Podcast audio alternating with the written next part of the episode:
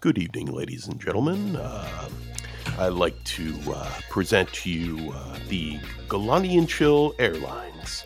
Uh, I'm glad you are flying with Galanti and Chill tonight, and uh, looks like the skies are clear. I am here as your captain, Captain Chris Galanti, and with my co-pilots Steve O'Teary, Jonathan Suarez, and uh, Devin Kopek. And enjoy your flight. That's right, folks. We're talking about planes. I'm so excited. I have watched all the plane movies. Oh man, Hunt for Red October. Uh, oh my goodness. Um, the one where Under it's got Siege. Harrison Under, Ford in Under it. Siege, you're talking about too? Yes. Oh yeah. With Steven Seagal? Um, a lot remember- of great that was a good one. submarine flicks. You guys talking uh, about watched. boats? Wait, what? You guys talking about boats? Yeah, I'm yeah. We about- watched the We watched all the boat movies. Watched- boat movies. I watched movies Captain about Ron. Yeah. planes, guys. I said planes. Oh God, K nineteen, the Widowmaker. I confuse that with Air Force One all the time. Well, they're both tubes, They are both tubes. so I guess that's cool. Actually, they're really similar now that I think about it. Well, I feel like a fucking idiot. I'm sorry. Submarine, submarine movies, I think, are more similar to plane That's- films. The one form of travel that uh, is not in trains, planes, and automobiles. Submarines. Uh, I- Submarines. billionaires only. Last I checked. I'll be perfectly honest with you. If those two goofballs got onto a submarine, that thing would implode and they would die. The planes is a stretch. Automobiles and trains, they're barely getting by on those. I don't trust them in the submarine. I'm just saying. Throwing that out there. I feel like what's his name? that Chet? title uh, kind of loses steam at the end. Because like it's working its way up where you're like trains, okay, that's on the ground. Planes, whoa, now we're just flying. What's gonna be next? Spaceships? No, just automobiles, just cars.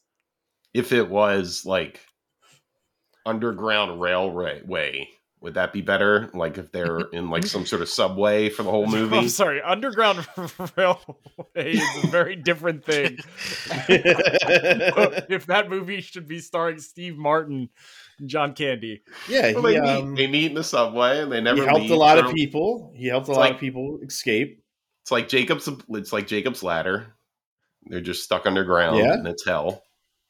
That would be my portrayal of it, of course. But Oh, You're yeah? talking like a like a as above, bel- uh, Yeah, so, so below, below. situation. yeah, like Hmm. they're they're getting they're getting chased by demons and and Chet. Are the wife demons died. the white slavers? Is that? I'm still, well, I mean, you know, probably. Well, well, let's go with that. That would probably hit a little harder. okay, that's I got a question PC about option, planes yeah. because that's the travel that we're talking about today. Why do they make so many movies about these little suckers flying in the air? I'll be What's perfectly honest with you, Steve. The weird thing is, I watched nine movies Ooh, And- Wow, And- nine. and six, nine. Ooh, that's a very uh, tasteless number to watch, Chris. three, six movies. I'm shocked you didn't go with eleven. Did I watch maybe nine, maybe eleven movies? I can't really. I don't really remember how many I watched. Uh, Uh, somewhere. you're supposed to never forget, Chris. some- slick answer is to say. I watched the Twin Towers at the end. So Oh, Curveball. boy. sorry. Uh, okay. I did watch. I did watch a movie by 9-11 though, so that's it's, it's apt. That was an apt joke to make. Um, but my the other thing I was going to say: six of these movies take place in two years, uh, i.e., three movies take place in 1997. They, I mean, not take place. I'm sorry, were produced in 1997, and three of these movies were produced in 2006. And it's weird because those were the only plane movies that were like super popular at the time, and it and it it's, it's a noggin Listen, scratcher. you know? Planes, planes are kind of boring sometimes, you know. They are no, I, Devin. Trust me. I know, I know they are. Um, They're just like a form of travel. Like, but there was something in those both those years, and I'd say time periods where plane movies were kind of popular, and I didn't even realize it until I watched them.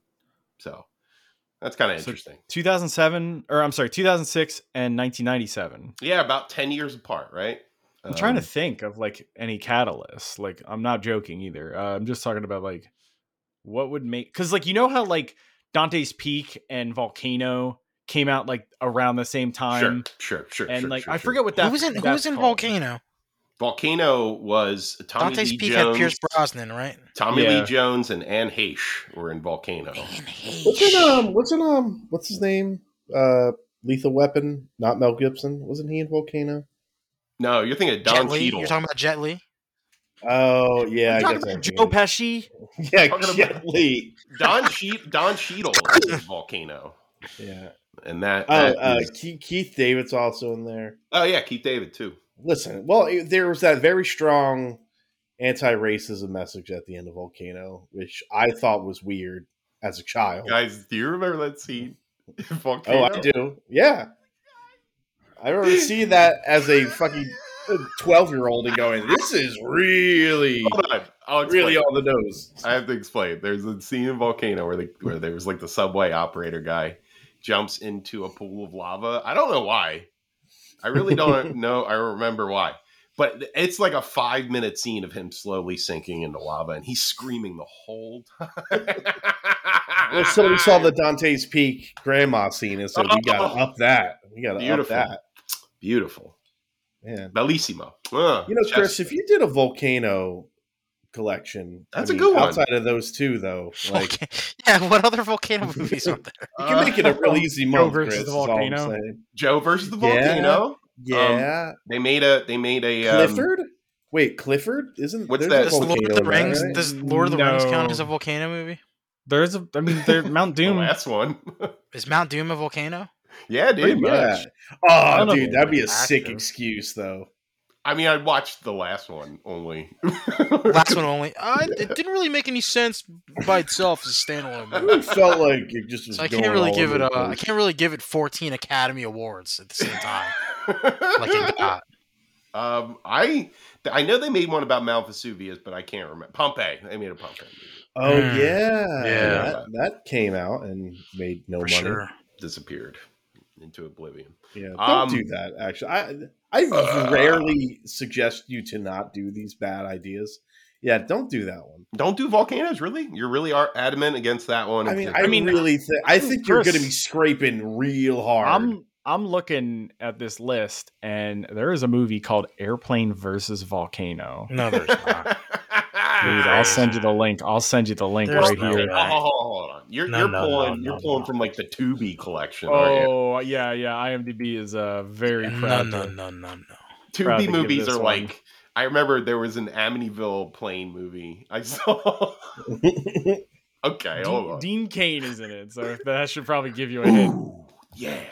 oh, Superman, sick. He's not. Hashtag not my Superman. No, mine's- Hashtag. Sorry, he was Superman. Uh, Teri Yeah. Hatcher, uh, definitely my Lois, though. Really liked her. Yeah. She's great, Lois. She was really good. Well, fellas, uh, before we jump into planes and jump out of planes, because that's what they do a lot in those movies. um, everybody watched some new movies, and and I hear that John Suarez is the big bad movie boy. I watched. Yeah, Big Bad Wolf this week. I watched Watch three out, movies this guys. week. Watch out. so, so the SAG strike So I'm is gonna- over. I'm gonna MFK three movies. well, John, I want you you go first, man. You got you got the the the gold here. Okay, so I watched it. three movies. I watched Oppenheimer. Oh, Okay. boy. I watched and I, I missed last week's episode, so I didn't get to talk about. I don't know if you guys talked about it, but I Oh, watched yeah. Oppenheimer on, over the weekend, and then during the week I was supposed to see Bari, but it fell through. So I instead I watched Call Me by Your Name for the first time on a Wednesday, and then I watched Barbie this morning. Oh, So- oh, that was. Wow. Yeah, what's so I'm a morning? What's a morning theater trip? Uh, feel people like? were dressed up for Barbie. Wow. A week, Still. a week after it launched on on the earliest showing. Um, That's crazy. Yeah, I was seeing couple- people dressed there up were a couple as- kids there, but I don't know if they like you know got the jokes or not. Dude, I mean, when I, we went to go see, because me and Devin saw a film this week, and we went to the theater. There's still people. There's a lot of people Yeah. going to see. Like dressed up. Yeah, absolutely. Chris, Chris Yeah, said, "Look at all these baddies, dude." He said, "All these baddies are seeing movies now. I love it." Yeah, Sam's like, you were gonna wear like your pink 12 shirt. years old. Not all of them. So Chris said, "Not all of them." Oh. Yeah, Sam was Was- like, you was gonna wear your your pink theater- shirt, and I'm like, no. No, Was your theater like filled with Oppenheimer. like for Barbie all sorts of people? Like What do I- you mean so- by so that, I- I- Steve? no, no, no. Every, like that's the thing. Like when I went to go see Barbie because I also saw Barbie too. Uh, the theater was filled with like every type of moviegoer. Like Oh. there was like Yeah, I- feel like like little were- kids, yeah. and then there was like Yeah. you know those old people that go to see like very specific movies. They like came into the theater during the credits, and like all the trailers were like not credits during there the trailers. fil- film critic slash snob type that was there too, with the yeah. with the thick glasses and the Hawaiian shirt, the open Like, Hawaiian shirt. It, it was like it was just like himself. it was like this movie has drawn has garnered like everybody to want to go see it just like and like the old lady came over and was like is this Bobby?" and i was like yes it's barbie What sucks is Why they is the forgot trolls trailers fucking lights when the movie started. did they really Yeah, so during the whole like um 2001 Space Odyssey part, I had The to, lights were on. I had to, yeah, I had to go out there and fucking scream. Dude, how is that not some reason. automated how is that not automated all right Dude, I'm It's telling you, man, weird, right? It's early showing, so Anything Yeah, you goes. got the Overlook. B squad, dude. Yeah, maybe somebody um Devin, like um, showed up late. uh, in our Barbie, I, I didn't see anybody that, that wasn't a young woman.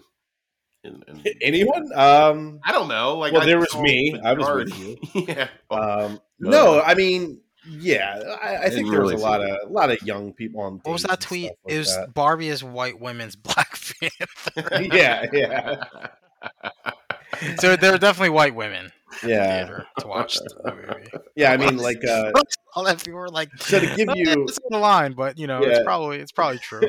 to give you to give you an example though um jenny went with chris and i when we saw our movie and uh you know when she walked out she's wearing like a a pink outfit and all these girls went hi barbie like to her as she was like you know walking out and dude girls are Uh-oh. all about this they're doing the thing you know Did Devin black get panther really, did the he did the really thing. Can you sexy not hear all of a sudden? devin repeat what you did because you kind of roboted out on us oh Yeah. no. no am i good now though yeah, Yeah, you're yeah, good You're good. okay it was okay funny because it's like every important part of your sentence cut out. it's just like when we went, blah, blah, blah, blah, blah, and so then people were just looking. yeah, that makes sense. Um, so, uh, so Jenny went with Chris and I to the movies, Mm-hmm. and uh, she was wearing like a pink dress. And so when she went out, Oh, uh, yeah. all these girls just saw her and waved to her and said, "Oh, hi, Barbie," and like you know, because that's that's basically Aw. the Excuse Black me? Panther. That's the Black Panther salute now. That's the that's the that's the Wakanda. The Yeah, that's the fucking- Wakanda forever. Dance with your arms. Yeah, you just say you wave and say, "Hi, Barbie." Yeah. So when you say it, it's weird. When you say hi, Oh Barbie, yeah, I am not allowed to say hi. well, we got to say Ken. We're You gotta say talking you are enough. We're That's Ken. you gotta say. Whew. So you saw okay. I saw three movies. Yeah, So you saw You saw a lot of Kino, yeah. So I saw a you lot of Kino. Steve, Yeah, Steve and John saw Barbie, right? Yeah. Recently. Oh yeah, yeah. Steve also saw Barbie. So Indeed. Did you did. see Oppenheimer yet, Steve, or no? No, not no yet. Oppie. Okay. You don't gotta- have to. It's fine. yeah, you really don't. Hey, Even Steve, though why it's you go to? Really Hey, Even though Steve, it's why you go to really high school? you don't Why do you go to a high school class and, and watch it at the end of the year? Huh? My, my that's when you history my history teacher spoiled it for me. Steve Steve just show Steve goes next week and there's people all, all wearing fedoras and they're with with pipes. They're wearing fedoras and smoking Should've. pipes. I should have. And then there's the one guy, the same guy I saw with the Hawaiian shirt, the film critic guy wearing his wearing his Hawaiian shirt. yeah. So, um, yeah, what did I you guys think of Barbie? What was your I thought it was overall awesome. impression? yeah, I I thought thought was Barbie was great. good. Like I was was, I was, I knew it was good, but I was shocked like that it was like real movie good. Dude, I knew Yeah, it dude, was good right? when I knew it was good when they announced that Greta Gerwig was directing it. I knew it was gonna be fucking. I knew it was gonna be awesome. It was gonna. It was gonna have Yeah. a brain. It was gonna have a Yeah, brain. because she yeah, exactly. She's not she, you know, unless you know, you know the stop the snob thing to say was you know she was just fucking. It looked like she cashed in, but then there's subliminal meanings behind it. But oh yeah. it was clear. It was clear her intentions with this movie, Mm. clear as day. I think. Uh, I read before, I, I don't know if it was when when she was on the project or not, but I read that Amy Schumer was almost. Yeah, it was like a 2010. Oh, was it so? Greta Ger- Gerwig wasn't So, directing by No, then. Diablo Cody was writing it. oh boy. Diablo Cody. That would have been. Oh man, they dodged the Yeah. bullet. huh? boy. She said, uh, she said like the studio execs wanted like a girl boss movie, and she's like, I couldn't like figure it out, so she just like basically walked away from the project. And you know, Amy Schumer was attached. Uh, It would it would have been very 2008 or whenever that movie came out. I mean, Ugh. yeah, I, I don't Or, like, it's 2000 and late. yeah. Sometimes you kind of go, oh, I wonder what. Like, no, we got the best version. Yeah, we got we the better version for sure. Easy, easy version. Um, yeah, I'm really impressed. Uh, I was really impressed by Barbie being so well written as a movie. Um, Broke a lot of a What's lot of Greta records. Gerwig gonna do next, though? That's what I want to know. You know, Probably not Barbie. She- Yeah, I she's like, she's like, I don't know if I have another Barbie in me. Based She's gonna do on Lady, Mattel. Lady Bird too.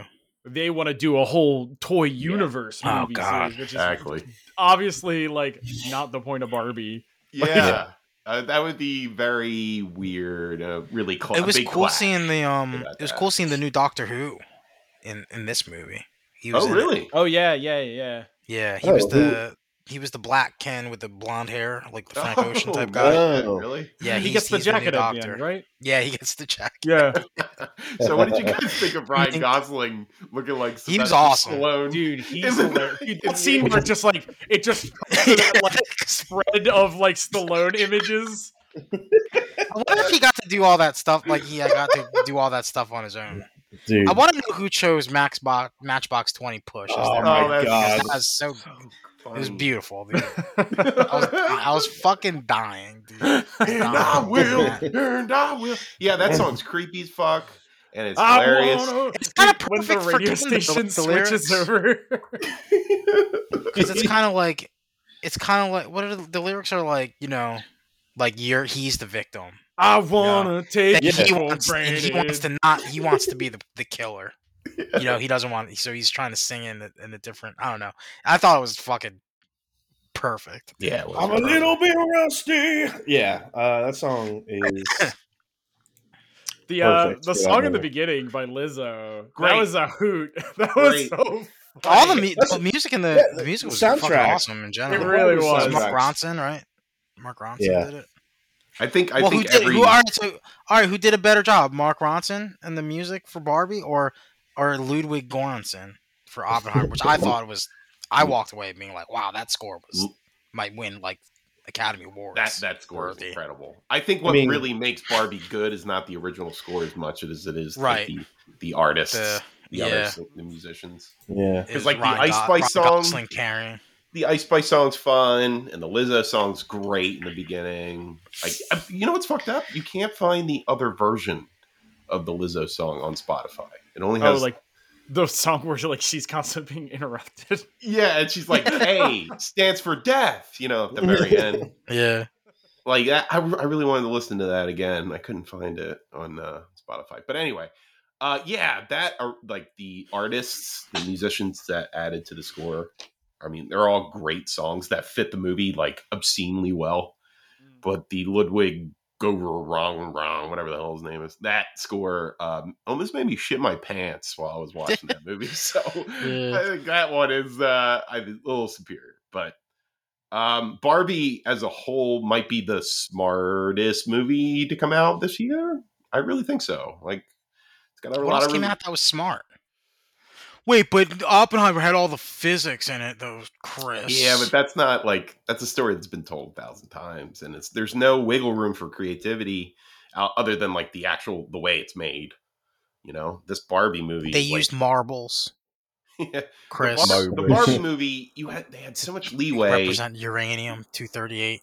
and they went Just in a direction that appealed to most people. Like it just it hits so many I don't know different what I types of people watched. So well. Older women, younger women, older men, younger men. Like it just has something in it about our society, about everything. And it also purports that, you know, the society that we live in is not like, yeah, men have everything, but we're also kind of restrained by it. Hold on. Chris. The patriarchy in Are a you bit, saying this this this movie was smarter than Beau is Afraid? Is that what you're trying to tell me? I think so. because I think it takes somebody the movie really that's too smart for us to even understand. I think I think it takes somebody a really intelligent person to break down those ideas, make Nah, it comedic, yeah. and then Right, also make it for like sure. palatable. You know, like sure. all of that stuff. Is This Barbie. movie actually kind of reminded me a lot of, of Beau is Afraid. Mm. Oh yeah, Like I mean, kind of like how it's like you know just out there and it's like there nobody really explains anything yeah. except Ari Aster takes it. You know, you give him an inch and he get he takes fucking three thousand kilometers worth. It's the shadow version of this tone. right? Yeah. like whatever the Yeah. goofball darkness that is. Beau That yeah, this movie's about you know about patriarchy and and Yeah. feminism, and that movie's about anxiety. I guess fear. I don't know fear. Yeah, Uh, Bar- Barbie, yeah, like and, and like the thing I I really liked too was like the Barbie world is is is fantasy. We talked about this the last podcast, Yeah. and the and the real world is just as silly in its own way. Like you know, the Mattel Yeah. building is, is Mhm. ridiculous, and yeah. like Will so Ferrell. both worlds are kind of like insane. You know, like they're They both just have spoilers for the Barbie movie. They just have like an office for the ghost of the creator of Barbie. exactly. it's just off the wall. that, that line from Will Ferrell had me dying. That's something. That is. Yeah, it's a lot of. It's really funny, and like all the Mm. jokes really hit. Like the the weird Barbie and Kate McKinnon's character. Like she's that one line. Who's like, my hair looks weird. I'm always doing splits, and I smell like the basement. Like that. That made me yeah. audibly laugh when I saw that. um, great. But great yeah. movie. Sadly, that was not my marry of the week. Barbie wasn't. Oh boy. So okay. my, uh, I, I think Barbie is my fuck. My uh, Oppenheimer is my kill, Oh. and Call Me by Your Name is it's like is up there, man. It's like that's I don't know, man. I wish I saw it when it came out before Armie Hammer got canceled because I fell in love with his character. It came out in 2017. Yeah. Yeah. you should watch nobody, it. Nobody's It's a- denying he's a he's a good actor. Like I think he's a good actor. Like the, the Social Network proved that. Yeah, that's well. true. He played twins in the Social Network. Yeah, the Wait, Win- what else was Winklevoss twins are great. What else? What else did Army was Hammer in do? Sorry to Bother You, and he's really good in that too. Oh yeah, that's right. he's the boss. Oh, and he's Yeah. the Lone Ranger too. Remember? Yeah, well, we can ignore that one. Yeah. Was that his first big movie? I think Probably. so. Oh, I think Social Network technically. He is uh So, like that Yeah. was the lead. That Yeah. he's a dreamboat man. I'll tell you, man. I I don't know, dude. Man. That's like the first thing I was like, oh man, is this guy still canceled? Because like, I don't know. Oh, Maybe think in another world, you know, he where definitely ate he's people. just this John. guy, where he's just Oliver. There's no doubt. Armie. There's no doubt in my mind he ate somebody. Jesus There's Christ. no doubt, man. I'm sorry. Like No doubt. Yeah, because it's the money. It's the no money. No doubt. Come You know on. who else? You know who else was super Money, impressive dog. in this movie? I can tell now why everybody wanted Timothée Chalamet in every fucking movie after this movie came out. He's really good in it. because he's fucking phenomenal in this movie. Like, apparently he learned how to, he learned how to speak Italian, and he learned the piano for for this movie. Wow. Like, just yeah, and it's like his first major role. I don't know, man. There's like, you should watch it. I it makes me want to go to Crema, Italy now. Like that's like on my list of places I want to go. It won for Um, best adapted screenplay. yeah, at the that's which is Academy Award. which is funny because everybody says that Luca Guadagnino s- like literally just throws the screenplay out the window. Like oh, really? yeah, like because the, the people do people were doing like side by sides of like this is what the script says and then this is what's on the screen, and it's not like there's like no detail at all in the screenplay. Ooh, interesting. Yeah, like it'll be like, oh, um, El- Elio and Oliver bike to town, but like in in the scene, Elio is like doing something, um, like getting gathering papers or something, and Oliver's like wiping his bike down, and none of that stuff is in the is in the script. So like, although I can see why, because the the um the dialogue, the there's like this incredible scene with Elio's with Timothée Chalamet's character's dad like this incredible exchange of you know father son stuff that was like that's like incredible so that like that stuff probably is what won the screenplay like the the Yeah. dialogue in the movie Would but- you say that it's a better movie than The Shape of Water that beat it? Yeah. Yeah. Okay. all day Official All- robbery. yeah i mean and that's the thing. Like that that's the thing. Like I'm struggling right now. Like because like what what also came out around that time that I love Uh, well, I can Moonlight. Moonlight came out around what 2019, right? Or something. Uh, probably the next year. I'm like, Uh, do I like this more than Moonlight? I don't know. But that's like Mm. the that's like the first time. Also, like a coming of age, uh, gay, Well, Mo- Moonlight. gay movie. Moonlight's like it's commenting about so much. yeah, that's what. Yeah, that's. What, I think Moonlight's still like my number one. But like, this is like this is the first time I thought about it, Chris. yeah, Where I was like, yeah. oh man, is this like this is almost like nearly on the same level, but like I remember Moonlight. My dad watching it without audio, and he's like, "This movie's incredible." I'm like, "You should watch it with the the sound on Wait, because why- you the don't why have lights to. would on." that audio? You don't Was- have to. Was you, did you just walk in and your dad had like a gun on the table next to him, and he's just watching this movie on mute? Like, what was the scenario? He was listening to music in the living room. Okay. and he sometimes has the TV on, but like And just he, the and he has the gun out. Yeah. The visuals, the I'm telling you, visuals after alone. watching this, I'm super hyped now for Dune 2. Yeah, I'm super hyped, even though I was super hyped for that anyway. But I actually want to watch Wonka now. I actually want to watch it now. Oh, okay. 'Cause Chris, well, I'm a Chris is- Timothée. I'm a Timothée Chalamet stan now. Call That me one, that, stan that trailer rubbed me the wrong way. I don't know, dude. Something It's the about it. director of Paddington, Chris. I know. You should have Trust been. me. You should have been all in when it I don't said even. that. hate- I beginning. liked Timothée Chalamet too. I, I just, ugh, I don't know something about that trailer. It's like too weird. I don't know. Yeah. Um, Uh, but yeah, I want to. I want to watch the other movies that this director did, especially the one where Timothée's a fucking cannibal. yo, I gotta see That's that. the one I want to watch. heard Oh, bones and all. Yeah, I really, I really want want to watch that. Dude, I heard it's really disturbing, Chris. So it's probably really up your alley. Give it to me, baby. Like it's actually like like it's body horror gross, like that kind Oh. of thing. Like they Well, actually like you know. John, that's a perfect uh, transition over to the movie that me and Devin saw. Oh, was there Yes. cannibalism in in this movie as well? Eh, you know, if they let them, if they it let just them body more, horror? if you let these guys cook, there probably would have been some cannibalism. Am I right, Devin? Oh yeah, yeah. If you if you let them in. Talk to you. Let him talk to me. Talk to me, Mr. Ghost. yeah, Nobody- Chris and I saw uh, "Talk to Me," Yeah. the uh, the little indie horror movie that could apparently. Oh man, Uh, really fun. fun Was it like a. Blumhouse movie, like Nazumi said on, on the on the Discord? I mean, like, That's me- what he said. I don't know like- if he was. I don't know if he meant that as like a shot, but like, I mean, I wouldn't like necessarily disagree, but I wouldn't either. I wouldn't either. Yeah. Like I think there's some aspects of it that are a little bit more broadened. Like the characters are a little bit more well defined in this movie than I would say your average Blumhouse movie. But like Yeah. I do understand where he's coming from with the end of the film. Like I get where that would come from because the movie kind of um, it's a it's a 90 minute movie. It it it delves Oh, it's like a short. It's a shorty. it's a shorty, and it's Yeah. beautifully. The pacing is beautiful, and it kind of it ratchets up the It's not a foot long like Oppenheimer was. Uh, no, no. This one, Classic Wawa classic. I I think actually this movie could have benefited from being a little longer.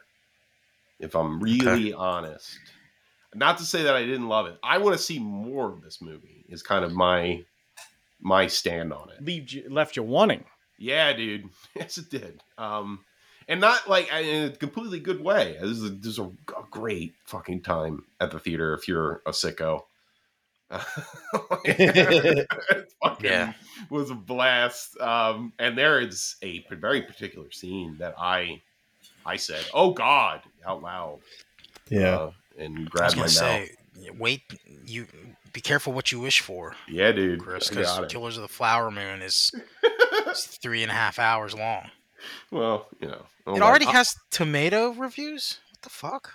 I, What do you I will Coming out say, till October. I think this was a great It's time weird. at the theater, though, and I think it's a really good movie to see in, at the theater. Like, I, yeah. I- It, this is, uh, you know, it, unfortunately, it kind of came out in this Barbieheimer, you know, spot where it's just like everything's kind of crazy. But I mean, this movie uh, kind of rules. I I'll be think the, the first half of this It movie is so fucking great. It yeah, fucks. dude, it fucks. Um, famously, I don't like. It's uh, it's made by these two YouTuber twins. Uh, Oh, uh, Jake and Logan Paul, I believe their names Logan are. Paul, Right? Yeah, yeah, The Australian versions of them, from what Devin's been telling me. yeah. Um, the ones uh, that are actually talented. yeah, yeah. They're uh, RackaRacka. Steve, you and I, we've watched. I remember RackaRacka. They Yeah, did yeah. all like the like we're gonna wreck our rooms. Like Yeah, they would do stuff where like all of a sudden it just gets like completely out of control. Like, what and if then, we like- played Halo for real? And then Yeah. like the whole like house would just get blown up. Yeah, uh, yeah. Those two guys basically um, started making a horror movie, and there's definitely some of that, like you know, I don't want to say action, but there's some of that like just like visceral violence in there Mhm, for mhm. sure.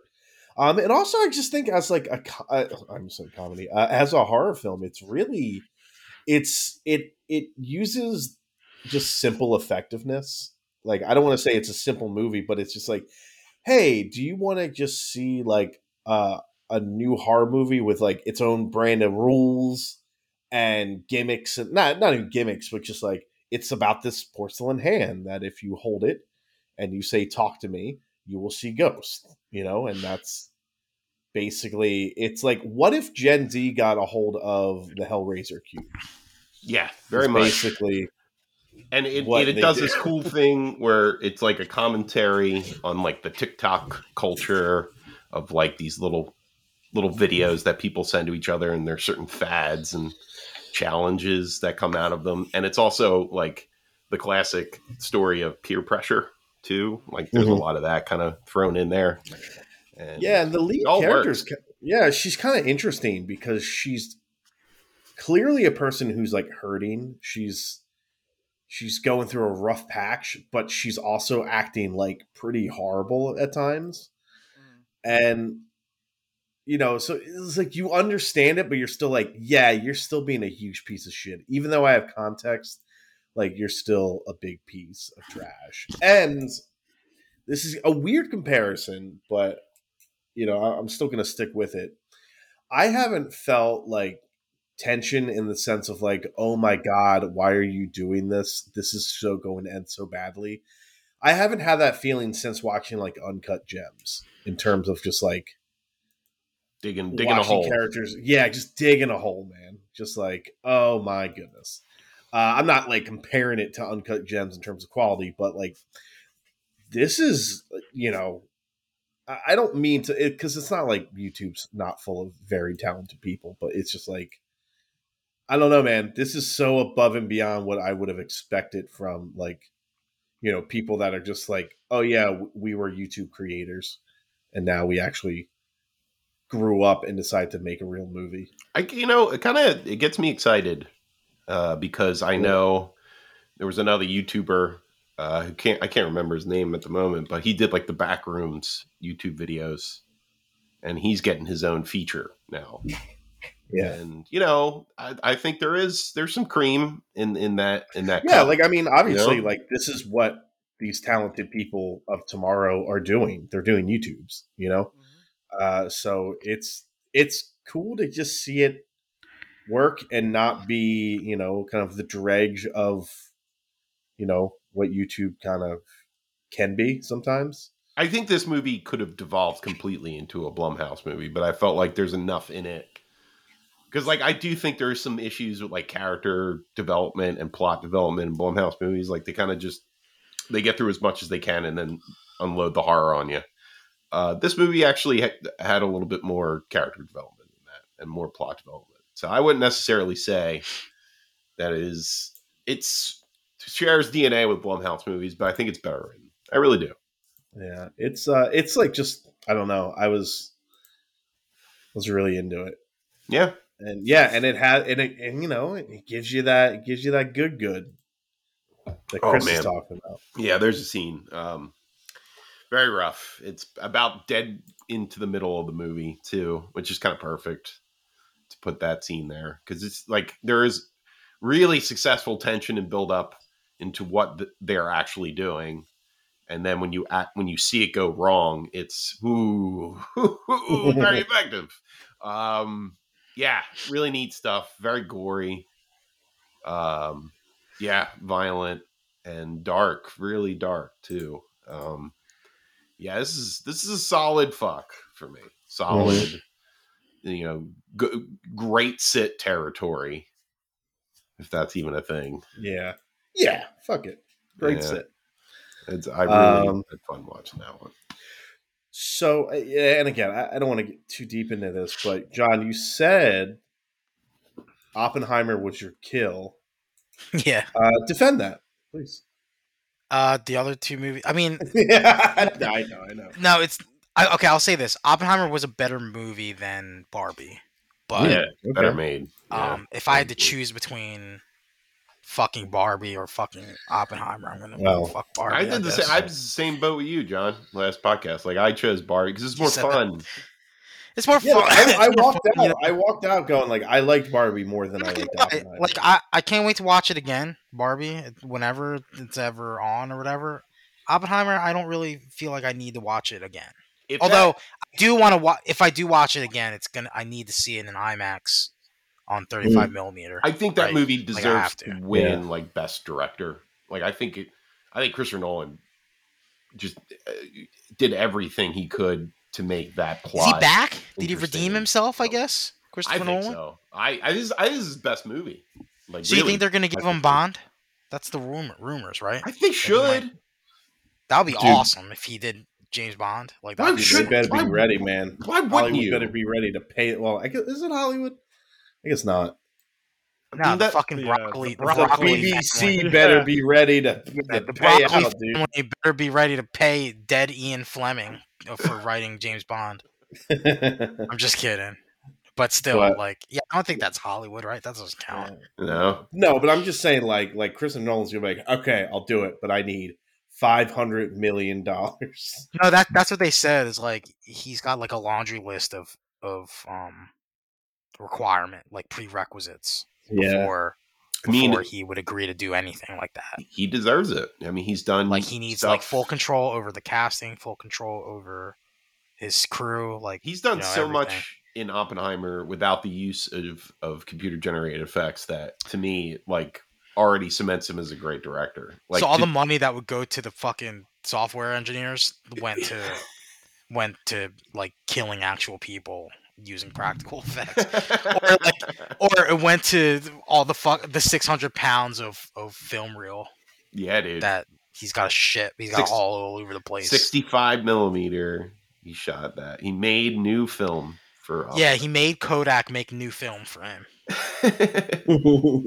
which is crazy to me that's great. See, that's what that's what filmmaking's all about, man. movies all are all about wait was bar about, was, what was barbie's tech spec let me see I mean, that movie looked great too. Don't get me wrong. I think what makes Barbie great is the writing and like the production design and the costumes and stuff. Like wh- what's on digital, screen. so you know what i'm gonna kill barbie because Oh.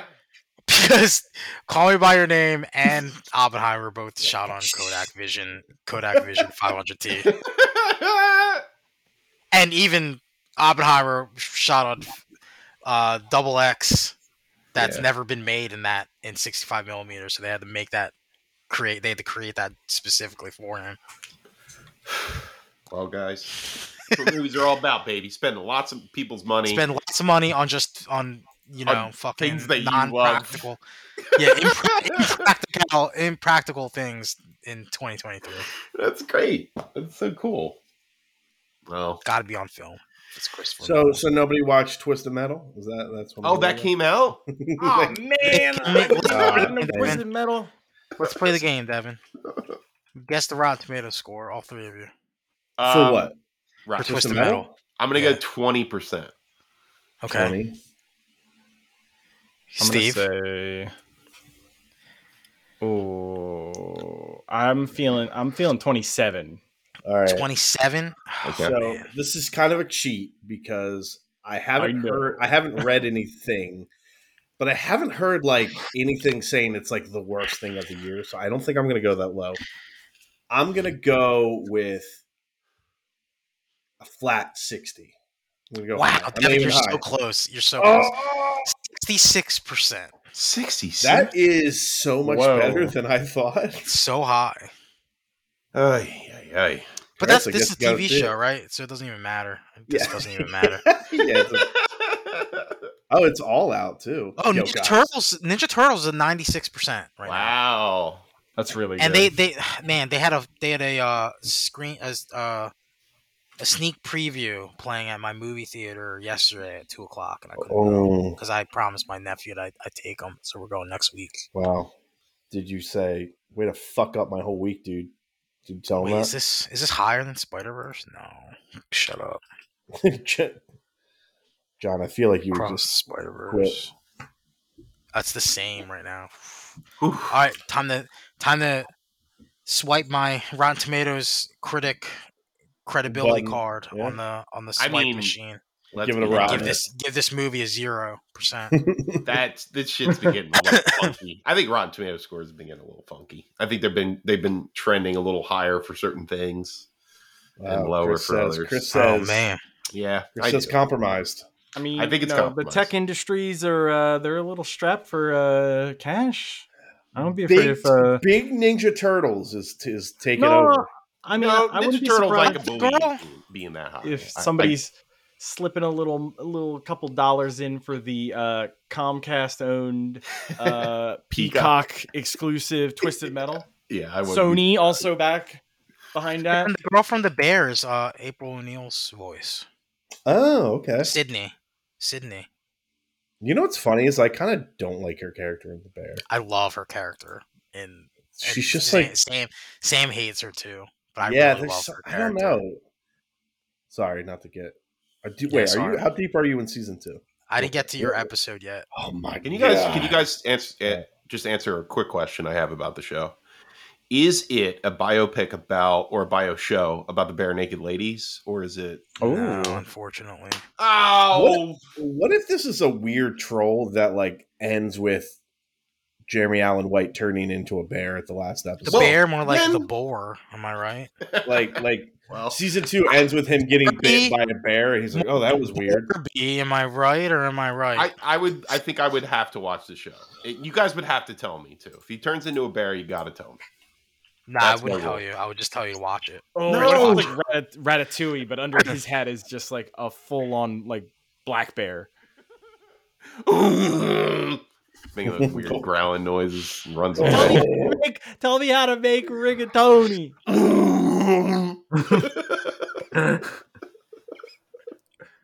he doesn't speak, you know. He just growls. Seems you got something under that hat there, bear. Oh, I have bad gas. Oh, well, guys, if that uh if that wraps her up for the new stuff, I think I, think, should get uh, I think I should get some airplanes. yeah. To the skies. Airplane, airplanes. All I see is airplanes. Um, Who's what? nothing? I just, I was making fun of a child, Devin. I, I, What are you laughing at then? What are you I don't laughing know. about? It's just that that voice gets me. I guess. Okay, all right. Well, bud, uh, th- let's see if this one gets you. So the first movie on our list tonight for airplane films is Executive Decision. Uh oh. Man, I didn't expect to hear those words today. It's the I don't first I need- one. Wait, is there Oh, is there like a reason? Wow. Is there a reason, Chris, or is yeah, that Steven just like Seagal. chronological? Steven, Se- Steven Seagal is the reason. it is. That's it is. why. Well, it is the no, I mean, first like- of of chronologically speaking. Okay, okay, okay. But, I mean, so they're you know, the innovator. why not? The Yeah, why not start out on the top? You know what I mean? this is. so true. I haven't seen this Uh, movie in forever. I think this list gets better as it goes on, and and Well, that's I good. don't- uh, chronologically speaking, personally. But that we'll we'll talk about that. Um, yeah, I watched this. This is uh, you know, I I did something funny where I watched this right after I watched. I also watched United '93, and this movie was like 9/11 one, right? yeah, yeah. This was like the Naked Gun version of that. I was laughing about everything because that movie's really intense and dark. United '93. So this was a nice reprieve from that. Um, you know what I didn't expect from this movie? You know, I expect a lot, like the action movie and the plane, getting on a plane, all that stuff. There's a lot of whispering. There's like, I'd say 50% of this movie is just people like, and I'm, I, it's, really grating to me. I don't know Hmm. why. Um, it kind of annoyed me. Um, cause it's like they're all like they're in the walls of the ship or the ship, they're in the walls of the plane. Um, because basically the plot of this movie is there's a terrorist organization that kidnaps a plane, or kidnaps, hijacks a plane, and um, they, have, they have a bomb on the plane, and they're going to detonate the bomb over a big city, and the bomb's full this weird nerve gas, and it's only only a, thun- a, sp- a spoonful can kill every man in this room. You know that Yeah. been there. I've seen The Rock. I've seen Yeah. The Rock. Um, yeah, like it's um very silly, very contrived plot about America being defenseless against a few terrorists who can steal our nerve agents and then hijack a plane and then uh, want to detonate a bomb over DC. Um, and initially they didn't know. I think they they were unsure that the bomb was on board, and then they get on board and they're like, "They got a bomb. It's a nerve gas bomb. It's gonna kill everybody." They're like, "Oh, that's another little wrinkle in the uh, in the old dress there." Um, but really, what this movie boils down to is a terrible performance by uh, Mr. Steven Seagal, who uh, garnered a, a Razzie nomination for this film. Wow. He's god awful. God Mm, awful. It's awesome. Um, he actually, the only reason he was in this movie was because uh, a former WB Warner Brothers vice president, Bill Daly, stated Seagal agreed to the role in exchange for the studio forgiving him losing his director salary due to a, a going over budget with his direct, directorial debut on Deadly Ground. So he lost a shitload of money, and they're like, "You got to make executive decisions." You got to make this shitty movie. yeah, basically. And he's only in it for. He said that he got paid a million dollars for every day he was on set. That was his salary, apparently. Um, then he dies. He dies like in the first spoilers, first fifteen minutes of the movie. The, the, the basically the, the the the crux of the plot is that th- there's a terrorist um, person on uh, uh, hijacking the plane and the U.S. government sends a what looks like a stealth bomber right underneath the plane, and they do like a a soft connection with this weird thing that looks like a like a suction cup, and it sucks onto the underside of the plane. They they go in through a, an emergency hatch and they get on the plane. Uh, completely impossible, by the way. shit is impossible. Um, but yeah, so they they there's a like a Navy SEAL team that gets on the plane and they eventually foil the the the hijackers. Boo! I'm on the I'm on the terrorist team. uh yeah, they're so uninteresting in this movie. You're like, I don't care what you're doing. I don't care about what why you're here. I just want to see that bomb explode, and it never does. It never does. Oh, what a shame! Really? Just Yeah. never. They diffuse it at the very Man. end. That's like breaking the cardinal sin. I know, man. I want to see something. or breaking the cardinal. That's how you Yeah. save money in an action movie. yeah, You just have the hero save the day. Well, like okay. the, the budget of this movie, fifty-five million. Um, it made hundred and twenty-two million. I that blows my mind. Wow. As a sixty-three percent on Rotten Tomatoes, an audience score of fifty-three percent. Uh, this came Sixty-three. yeah, sixty-three percent. Uh, runtime of one hundred and thirty-three minutes. I think this might be the longest movie on my list. Whoa. if I'm correct. Um, yeah, exterior shots of the Boeing and the Remora, they use like little scale models, which is something I want to talk about later, especially about the next movie I'm going to bring up. Um, this movie used a lot of models. There was like some little CGI that was added in, but really, like the models look great. Like they, I, I, I love miniatures. Um, I love them in every movie I ever see them in. Um, I loved, you know, like Lord of the Rings was great, like grand city miniatures that they created, and they use like CGI to add people in. Like that's what you're supposed to do, or with CGI, in my opinion. But anyway, uh, Halle Berry earned a Blockbuster Entertainment Award for favorite actress, adventure slash drama. God, to be a fly on the wall of the blockbuster award conversation. I got a whole bunch more, Devin. I hope you're ready. Sick. Um, so yeah, that's the beginning. I'd say this was the end of 1996 when this came out, and then in 1997, uh, the next film I'm going to talk about, Air Force One, came out. Mm.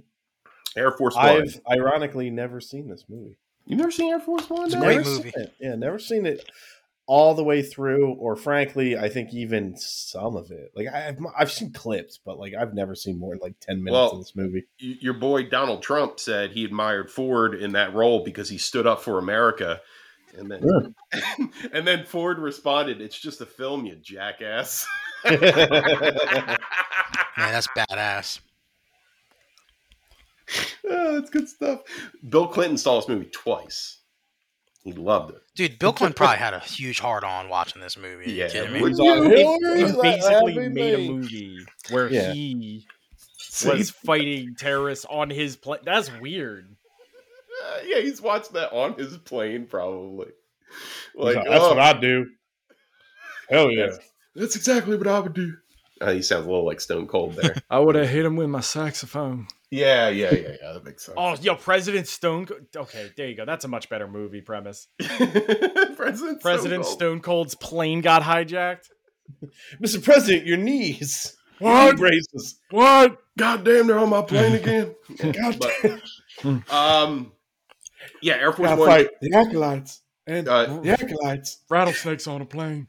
dir- directed by. We'll get to that. Directed by uh, Wolfgang Petersen, written by Andrew W. Marlowe, has a Rotten Tomatoes score of seventy nine percent, an audience score of sixty six.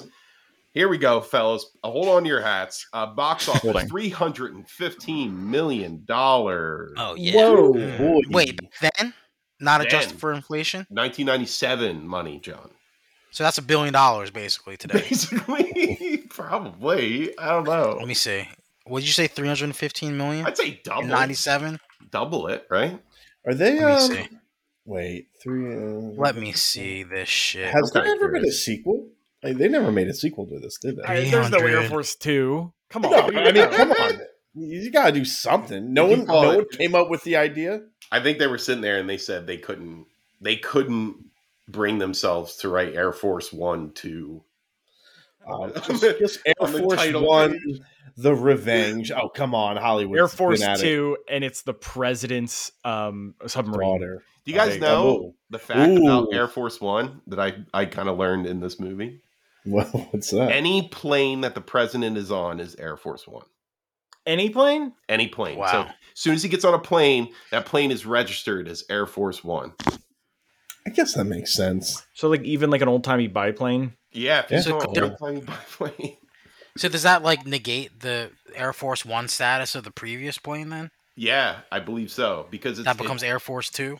it becomes a shit non-secure place for the president.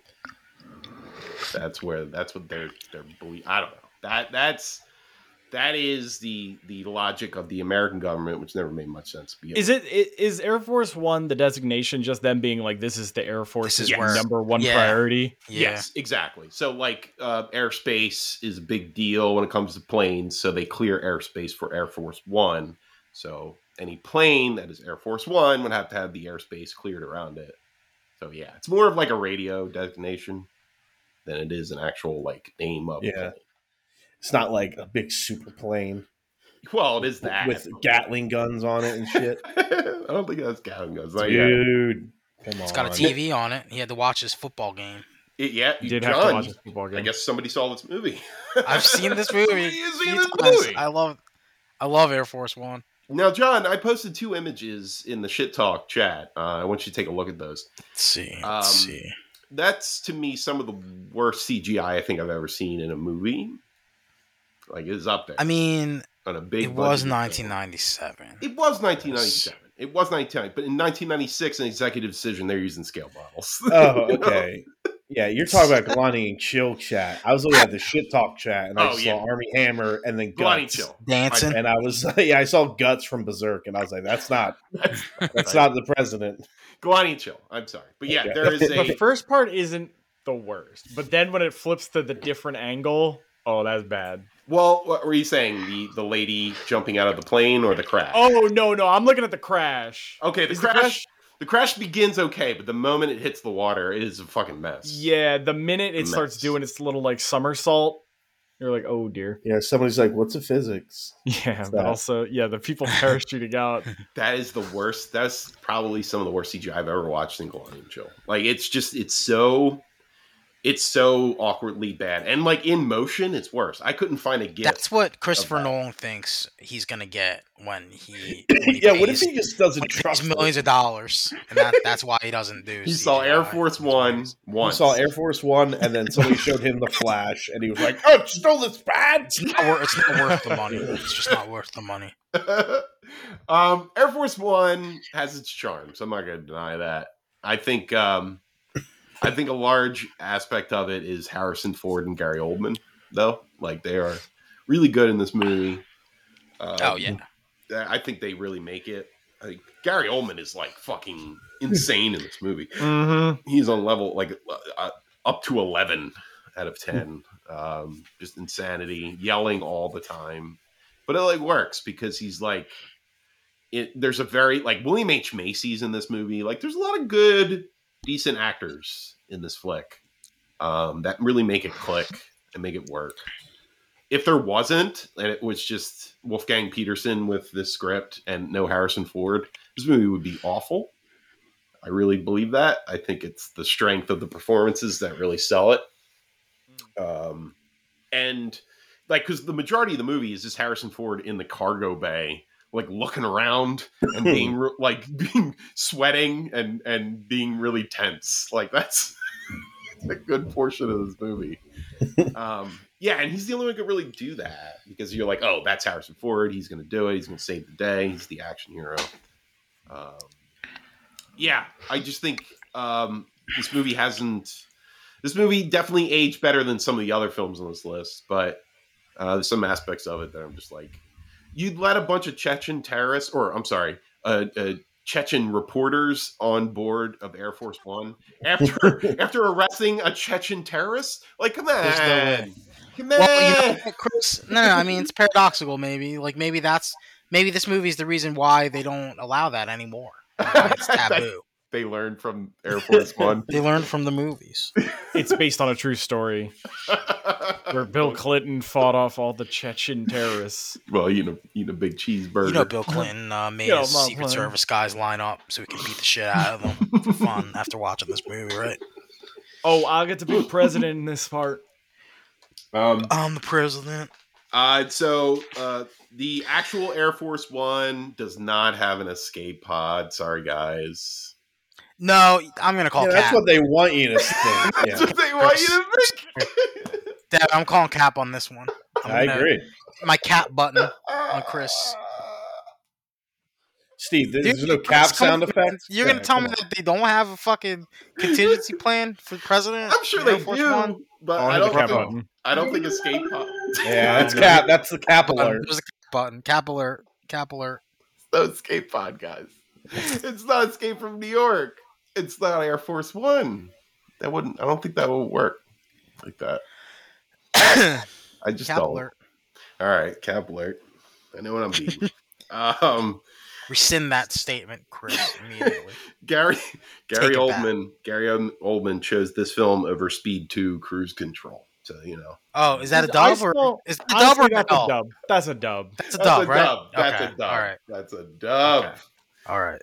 Dub. He was gonna be in Cruise. Uh, to be fair, though, Common that might Gary Oldman Cruise Control. W. I think specifically was going to be the villain, but which William Dafoe was in that movie. Oh, really? Willem, De- dude, even Willem Dafoe couldn't save that movie. do you remember At that? the end, he says, "I gotta get me one of those. I these." remember being very bored. Wait, which remember one? that movie? He had leeches. That was William Dafoe's thing, and they were Oh. real Wait, fucking are you leeches. talking about Speed too? Speed, Speed Two, 2, Cruise, Cruise Control, buddy. Yeah. Oh, hold on, remember- because we're spoiling Galanti and Chill both. Yeah. Sorry. Oh, sorry. Yeah. I don't want to do that. Dude, Titanic, Cruise 2, I mean Speed 2. Ah. Speed two, Captain Ron. Castaway. Captain Wait, Ron. Castaway on a boat? oh, I No, love Captain really. Ron. Maybe I will. Oh, Castaway could have been a plane movie, right? It's in, he's on it for like ten minutes, John. I mean, is there a time Is there a time? Yeah. restraint? Yeah, Chris, I- Chris made a time restraint. Yeah, Okay. I, I said at least I think it was either eighty to seventy five percent of the movie has to take place on the plane too. Like that's That sounds an awful lot like the fucking Golden Globes foreign film rules. Wow, I'm looking at the top 10 best boat movies to binge watch. Chris, Jaws, number Oh, Wait. eight. fuck. Mm. Number one, Forgot about Jaws. Captain Ron. Ah, yeah, baby. Those are gorillas. Those are gorillas. Love that movie so much. Um, Air Force One, uh, the Russian prison that they used to transport the Chechen leader of the terrorists, who was let free as part of the negotiations with Gary Oldman. Uh, that Russian prison that was used was uh, actually the Ohio State Reformatory. It was also used for Godsmack's music video "Awake." Mm. Devin, that was for you. Thank you. I was re. I was. I always wondered that. Uh, So had the fourth highest grossing of any film in 1997 behind Men in Black, The Lost World, Jurassic Park, Lost World, and Batman and Robin. 1997. what a year! 97. Yeah, that's a year. That's it. I, I can't believe how much this movie made. Third Eye Blind, Semi Charmed Life came out that year. Godsmack. The year Baby, before, ID4 baby. went nuts. So people were, I don't know, that was just kind of the vibe back then. There were some plane scenes on that too. There's some Air Force One, beefy Air Force I One mean- scenes. As we all remember, uh, hello, boys, I'm back. Yeah. Yep. yep. It's a line from ID4. That is live. 94. Dumb, dumb fucking movie. All right, guys. We got another one on the list here. Next one is the much beloved Con Air. Come on, mm. Air. oh man! The much beloved. Let's go. Chris is gonna cap it out. Get the Yeah. cap alert fucking ready, Steve. Get ready, Steve. Director. he's already he's already capping. You could tell by the tone in his voice. Yeah. Director Simon West. Writer Scott Go. Rosenberg. Goat. Year 1997. That's the Runtime. same year. Runtime Same year. 115 minutes. Legendary the runtime. Are you kidding me? Box Yeah. office 224 million dollars. Whew, baby. Ooh, That's more doubled than the other one. That's Budget- double the other one. Budget 75 million. The budget of Air Wait, Force did this One, come out before Face Off? I believe. And The Rock? No, I think it Uh, might have came out either the same year or Dude. same year as Face Off because Is that like a that's a trilogy, right? The Well, Rock, Nick- Con Air, and Face off 1997. Yeah. well, Nicolas Cage uh, won a Blockbuster Entertainment Award for oh, man, that's pretty funny. including favorite actor Nicolas Cage, but it was in both Con Air and Face Off. Dude, what a year for Blockbuster. Nicolas Cage. Wow. The Rock was 1996. Yeah. so Dude, many he was so cooking, block- dude. so many 1997, blockbusters. That's the Everybody- Nicolas Cage trilogy, then, right? The Rock, Face Off, and Con Air. Yeah, on Air. Yes, it Yeah. is, that's his '90s trilogy. Dude, that's that's as I would say that's on the same level as Spielberg's 1993 with um both Jurassic Park and um uh, uh Schindler's uh, List? uh, Schindler's List. Yes, Yeah, you know, I I I, almost said Carlito's Way, which is not Steven Spielberg. I don't think either Face Off or Con Air has the level of dramatic impact of Schindler's List. But Oh, you can shut Wait, your hold on. fucking mouth. let me dude. let me ask let me ask the live studio audience, guys. Uh, let's talk about how awesome The Rock, Con Air, and Face Off is. You guys, Dude, you guys love is those a- movies? Yeah. Thank you. that's a Thank you. slight clap. They are slightly impressed. golf clap. They're being polite because this is a classy show. okay, all right, that's fine. Um, produced by Jerry Bruckheimer. Hey guys, Goat. Yeah, another Yeah. goat. There's some fun movies. Bruckheimer's. Uh, Rotten Tomato score 58%, audience score Well- 75. Uh, Oh, both that's of those real need to be higher. I think. Hon- Honestly, both of those should be higher. Um, Mm, no. I will You say ready? this movie aged the worst. What? Now hold on there, Chris. Tell us why. because the, some of the some of the references, some of the characters involved in this film, I don't think they would cut the mustard in today's Hold culture. All right, let, us be honest. Chris is all just pearl clutching because that one guy is called Cyrus the Virus, and he's like, "Oh, that's in bad taste. Well, dude, we just lived through Oh. COVID. That's ridiculous." No, uh, To be is- fair, I completely forget about this movie. Like anything. Really? I know so much of this. I just movie. remember the scene where Nick Cage gets off the airplane and then like does like the little take where his like little mullet flaps in the wind. Do you You don't remember that- the scene where he just no sells a bullet shot to the shoulder? All Dude, I remember is the so scene where he flaps his little mullet hair in the wind. Oh man. Uh, guys, do you know that when Ving Rhames is introduced in this film, he's introduced as a black gorilla? Oh God, that's, That's so bad. bad. That's I mean, like, so what do you bad. mean though? Pretty What do you mean? bad. Like they just ju- juxtapose a gorilla in front of his head? Like No, they they he's in a gang and he's noted as the black gorillas. Oh God. And I was like, oh boy, that's bad. okay, well we can look, we can overlook that. It's the nineties, there was baby. a character, uh, I believe, was it Johnny Twenty Three? I'm trying to remember his name. That's my new. uh Wait, who Uh, says who's, tag. Danny who- Trey. You're talking about Danny Who Trejo, says this right? line? It's it's probably like a bad character, right? Of course. I mean, listen, they're all they're all Yeah. cons. Don't get me wrong, and they're all like the bad cons too. Like they're they're the guys that are trying to hijack the the the jailbird, as it's called in the movie. Um, but all that being said, uh, Johnny Twenty Three, who has a tattoo of every of the twenty three women he's raped and murdered. Eh, it doesn't bad. go over well bad. in Yeah, like a that I- light. Don't remember that. Movie. I think a lot of Con Air is just the the rock in my head. Oh, okay. Well, I mean, that's Yeah, so- different. Johnny Twenty Three Baca, played by Johnny 23. a serial rapist, nicknamed for his number of sex offense convictions. Ving Ving Rhames as Nathaniel Nathan Diamond Dog Jones, a black nationalist Diamond convicted- Dog. Cyrus's second in command. I mean, listen, I, I I think the actors that are involved in this are really good. Like they are generally good actors. I just think that the script is is not great. Um and it's very it's very dated in a lot of its references. And I feel like uh Nicolas Cage he's really hamming it up. And I I love him for it. And I think John Cusack's character kind of pulls him back down from going a little too crazy. Because John Cusack is also he's he's playing a very grounded character who's pretty funny in this too. Like he's he's Yeah. also very charismatic.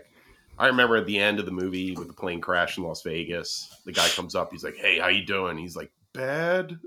he's like covered in blood and shit. Like funny shit, but good line reading. Like I think that's what makes the movie, you know, click. Like like Air Force One. Um, I think it's- Performance. it's the performances that really do it. And you know, John Malkovich is like he's a big ham. Like there's so many hams in this Oh my god, yeah. So Do you think that was the yeah. selling point to do this movie? They were like, you can just ham it up. I guess. I mean, like, I'm sure. I'm sure the director. I think it was. He might have been a first time director. He probably was just like, I don't care. You know, I just got to make this movie so it makes money, and that's fine. But the cool thing about this movie, the cool things I, I will note note, they used an actual what was it, a C one twenty three model uh, model plane, as in a, a real plane. That's the model number. But they used a real plane and they flew it around and they had like three versions of the plane they had a, a, a version of it that would be like on the ground that didn't fly they had two versions that did actually fly that's awesome like it, coming from like air force one with the bad cgi and then going to this with like an actual real plane i i, I like that way more like it just Can I can I give you some some Con Air trivia?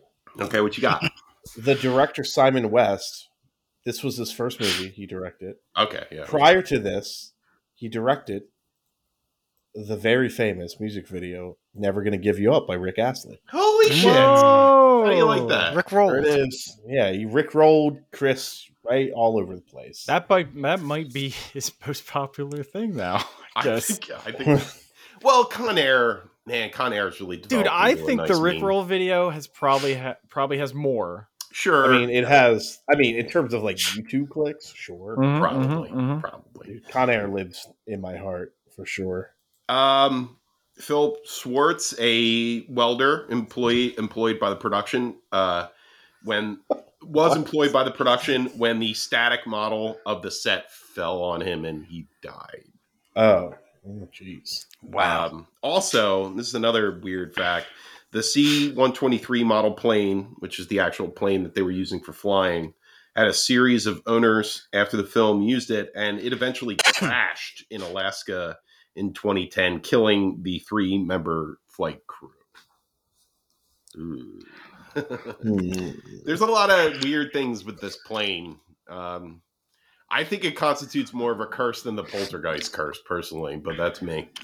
Um, the crash site at the end of the movie was filmed at the Sands Hotel in Las Vegas before it was demolished, so they got to fuck it up, which is That's really kind of Nice. really fun, really fun, and felt real. Like I said, no CGI, or at least not a lot of it. Um, really fun to watch. Uh, nominated for Best Original Song and Best Sound for the Academy Awards, but more importantly, it won two Blockbuster Entertainment Awards, including Favorite Actor and Favorite Dude. Supporting Actor in John Cusack. Shooing. Yeah, they were shooing. Blockbuster Entertainment Award. They really liked Nicolas Cage, so and he was close to them. It's an important award, guys. Dang, if we still I had mean, those awards, I wonder how the world would be. Be a better Yeah, place. like what would they have given Call Me by Your Name? You know? Blockbuster Entertainment Awards? I Yeah, don't think they- so, Devin. I don't think so. no, they, they don't do that. They It don't wouldn't even that. carry the movie at hmm. Blockbuster. Are you Nah. kidding me? So it wouldn't qualify. I didn't I know think so, John Blockbuster. It would be so in the horror section. oh man, This that's is getting dicey over here. Guys. I'm going to talk about a movie I really like, and that's the next movie on this list. And we're getting into 2005, 2006. So Whoa, jump! That's a big jump. So jump, Wow, baby. no no plane movies for twenty years. I, it takes 10 years. Every 10 years, you get you get new plane movies. That's how it works, Devin. Uh, okay. This movie I'm talking about is Red Eye, directed by Wes Craven. Ooh, Written by Carl Ooh. Yeah, there's a lot of Craven going on in this. I was craving the hell out of it, man. Um, this movie's tight. Out uh, 85 minutes. Rachel McAdams, Cillian Murphy, jib Wow. jabbing on a plane, getting all dark. Love it. Love it. Um, so this film is quite good. I really enjoyed how it was made too, because it's so smooth and the pacing is so great. Um, Starred that guy, that Oppenheimer it fella. started Oppenheimer. Started Oppenheimer. Oppenheimer. I think this might be the highest Rotten Tomato score too, of seventy nine percent. Audience score sixty four percent. Uh, solid ninety six million at the box office. Budget twenty six. Um, yeah, a real fun flick. Ranked second in opening weekend behind the forty year old Virgin. Uh, yes, I remember that movie. Um, yeah, what what really makes this movie work is it is a solid thriller with just two, like again, two solid performances. There's a trend I'm trying to show here um, with these airplane films. I feel like the performances are so important because it's just a person in a tube with a bunch of other people. And they have to generate all the emotion for the scene, just their faces, because you're on a tube with a bunch of seats. It's not really as fun, uh, you know, visually. So, yeah, Yeah, not I- a lot going on there. not a lot going on. So I, I feel like if the performances are really solid in these movies, they usually tend to be pretty good. That's that's my my mantra when I'm watching this. Um, Wesley Morris of the Boston Globe felt the film was a poor cousin of 24. Call it 12. Whoa. Yeah, does that hurt? That hurt me a little bit. Man, some guy really likes 24. I wrote "What an Idiot" after that. So That was a terrible review. Uh, Cillian Murphy referred to it as a schlocky B movie in which Rachel McAdams is excellent, but viewed his performance as not very nuanced. You're too hard on yourself, Mr. Murphy. Too hard. you think he was uh, just fine or, or very good? I think Rachel McAdams is probably the best part, but like I feel like he's menacing and Yeah. really scary in this, and I, I think it Well, he works. just plays like he's just like a handsome dude that's like he's not like a serial killer, right? Isn't he just like a- well, the way Ah. it sort of works is like the whole plot of the movie is there is a very important person that is visiting a hotel and they have to be in a certain room so that they can be shot with a rocket on a boat. Whoa, And- I know, right? whoa, that's this really took a turn. Rachel McAdams plays the hotel manager, and Cillian Murphy's job is to threaten her and frighten her so much with the death of her father that she will move this man into the proper room so he could be blowed up. I hope he says that. You gotta get blow. You need to get blowed up. That Y'all motherfucker need need, to, blow up. That motherfucker need to blow up. That's not what Cillian Murphy said. well, No. all right. Maybe he wasn't too hard on himself. If that was how he. That was his he's good in this. He's good. I think he he starts off like really kind and flirty, and then it's cool. As soon as Yeah. the plane is in the air, he's like like a like a light switch. Like Uh, so there's no there's no hope for those two. I he stabs That's him in the throat with a pen, and I'm like, I don't think they're gonna work out. That's what I oh, said Man, while watching it. meet cute. Yeah, because I think I remember the trailer is like the original trailer is like a meet cute. It's like Yeah, dude. oh that's exactly. cute, and then it like turns hard, and I was It's like starts You with a little, a little romantic comedy, like oh, it's cute. They're not good flyers. Oh, they're meeting in the in the airplane bar because they're nervous. Like it's Yeah. it's cute. And then boom, baby, let's get this shit going. And uh, I love it. I really did. I I like this. I like the schlocky B movie genre movies every once in a while, and they're really fun yeah, dude. and they work. And this one works. Really enjoyable. Um okay, 2006 guys. Uh big movie here, United Okay. 93. Uh, Let's roll. let's roll. Finally, we made it. We, We made did it. it. Okay, Flight no. 93. This has the highest Rotten Tomato score. And it and it, it it's deserved. Yeah? This is a very very very good movie. Very You know, it's funny. well I never really thought. I always thought it was kind of seen as a joke, but I guess No, not. it's I guess not. It is pretty good. this this is um, a very interesting film in that it's all in real time.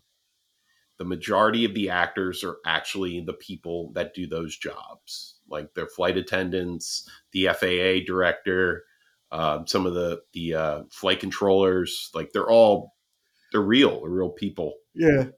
and it's just the I believe just the passengers on the plane that are actors, and they're all like unknown actors.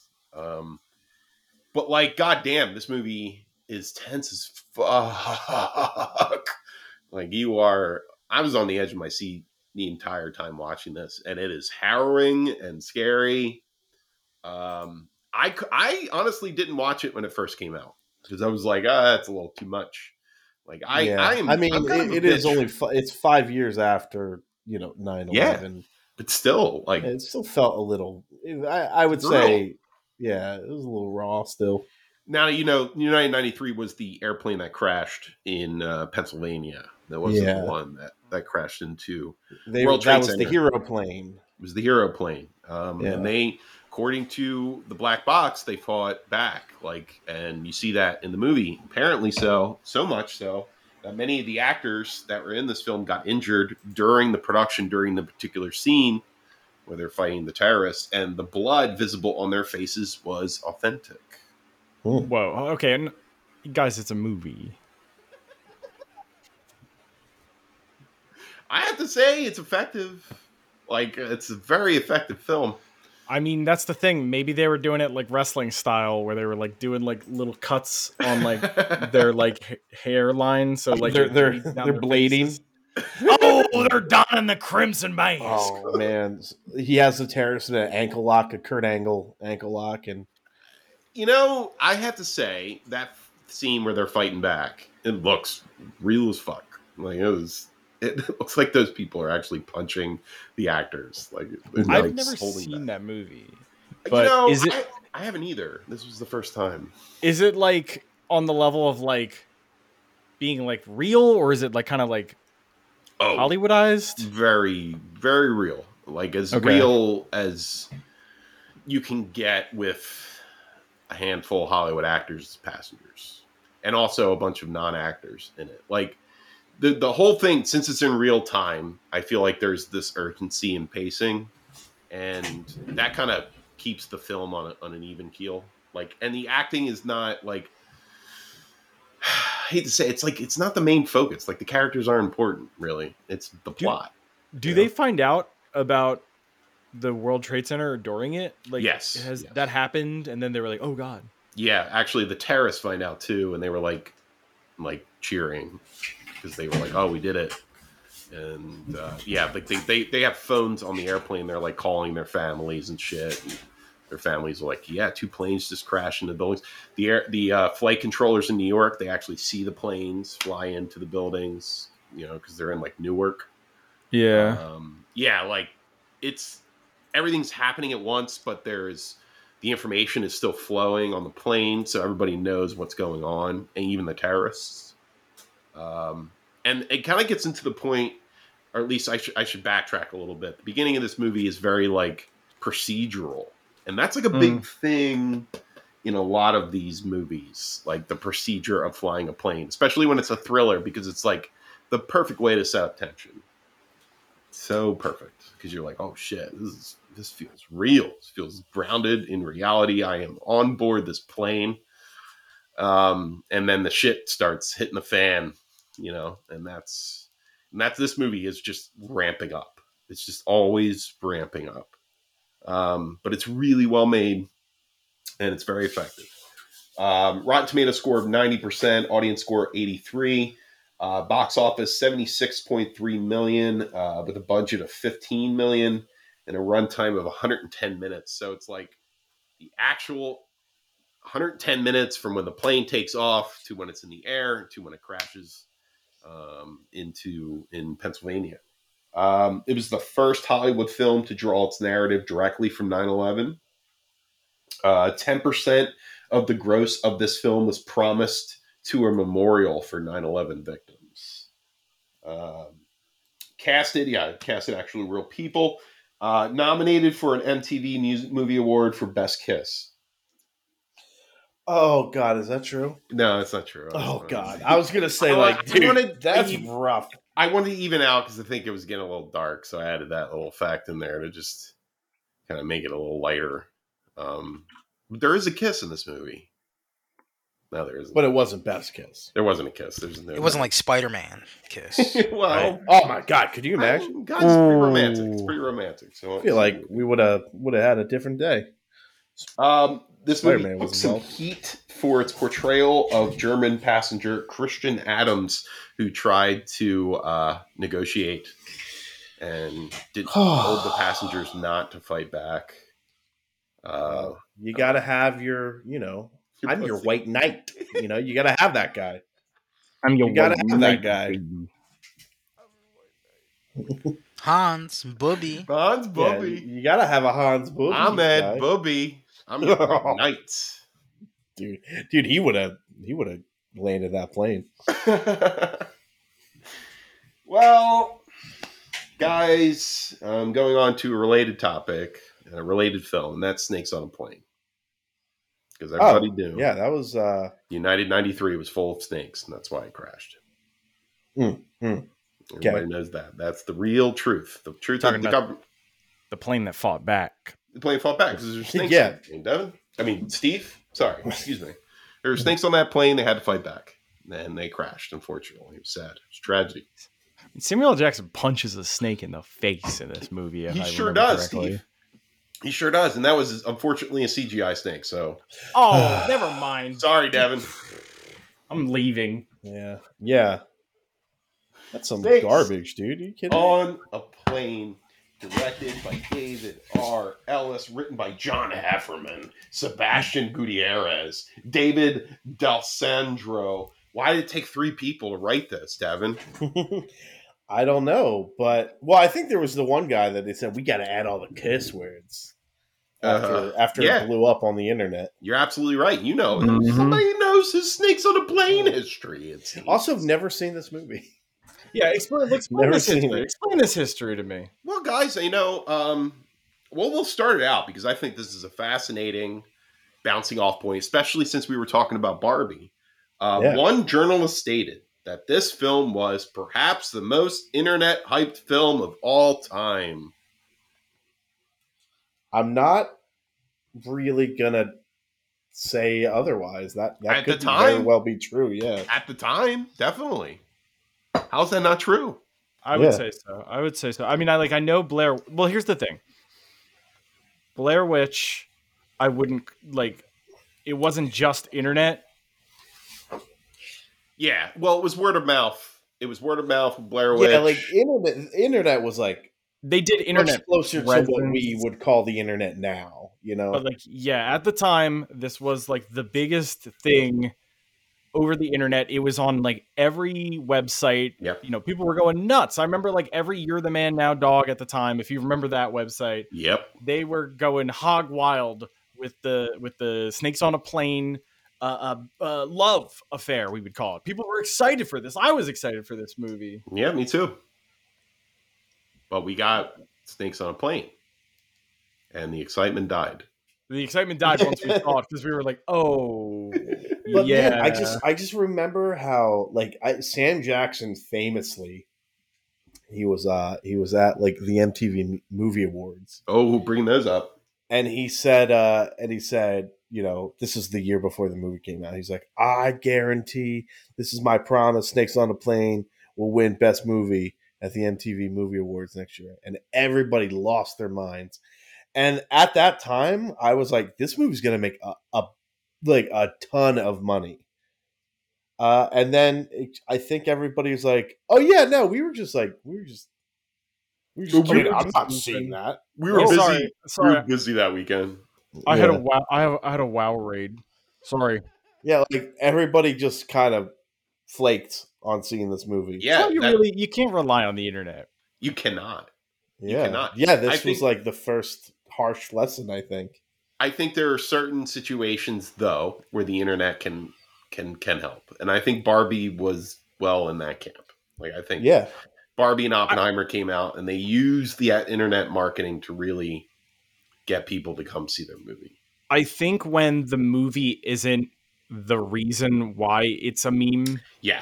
Yes. where it's like the meme was that these two polar opposite movies came out on the same day, so they smashed them together. Yep. Yep. Where it's like, like to- it's like Morbius- Totoro and uh, Grave Grave of of the the- Fireflies. Yes, Grave of the Totoros. Uh, that was a, a huge day for anime. I remember. but yeah, I, I think you're right. I think um, I think what also works for Barbie and Oppenheimer is they're tonally so different, Yes, um, and that adds to the to the goofiness of the meme. And I I do think though there's something to be said about where internet marketing was in 2006 and where it is now. Like I feel it didn't really changed. know what to be. Right. It didn't. I think it didn't know how to properly sell the movie either for Snakes on a Plane. Like it just knew it was a thing that everybody was joking about and being ironic about. And that's kind of the same problem that, that Morbius fell into, Mm. right? Because they re-released it thinking that the internet's popularity of it ugh, yeah. was was going to make more money for them. And no. I'm like, dude, no, they're making fun of you. exactly. Uh, Well, like the thing with Snakes on a Plane was Snakes of Snakes on a Plane would have been a more fun experience if it wasn't trying to laugh with you. Yes. And it feels like they went out of their way to be like, we're we're we're in on the joke too, guys, and you're like, no, you're not. It's it's very very hard to make a bad movie. Like in a sense Yeah. where you have a budget and you have actors. Like it's to intentionally do it is is is tough. Like it has to come from a real place. Failure has to come from a real place. Can't come from can't be fabricated. Like it has to be somebody committed to an idea that's really bad and, and re- really passionate about it for it to be like that cult classic that everybody talks about. Um, and it comes through through the work because this movie is very lazy, um, and it's it's not it's not good in the in the cinema sense, and it's not good in the cult sense because it's not memorable. The only thing that's memorable about it is people making jokes about it. Yeah. and you know it's like it's vampiric. The marketing for this was vampiric. It actually took away from the movie a little bit. Um so uh, originally titled venom the film was turned down by more than 30 hollywood studios. Oh, not a surprise. Not a surprise. Film was based on a 1992 magazine article about brown tree snakes climbing onto planes and cargo during World War II. Oh man, it was, it was real. Um, after the buzz, the, like Devin was saying, the production New Line Cinema uh, ordered five more scenes to be shot to make it a rated R movie instead of PG 13. Had some cursing, had some, had That's some titty. Wait, Devin. Titty gets Oh. bit. Dick gets bit. Yeah. Ass gets See? bit. Uh, Equality. That's it. Quality. That's all you need. Everybody, everybody's little little special parts getting bit.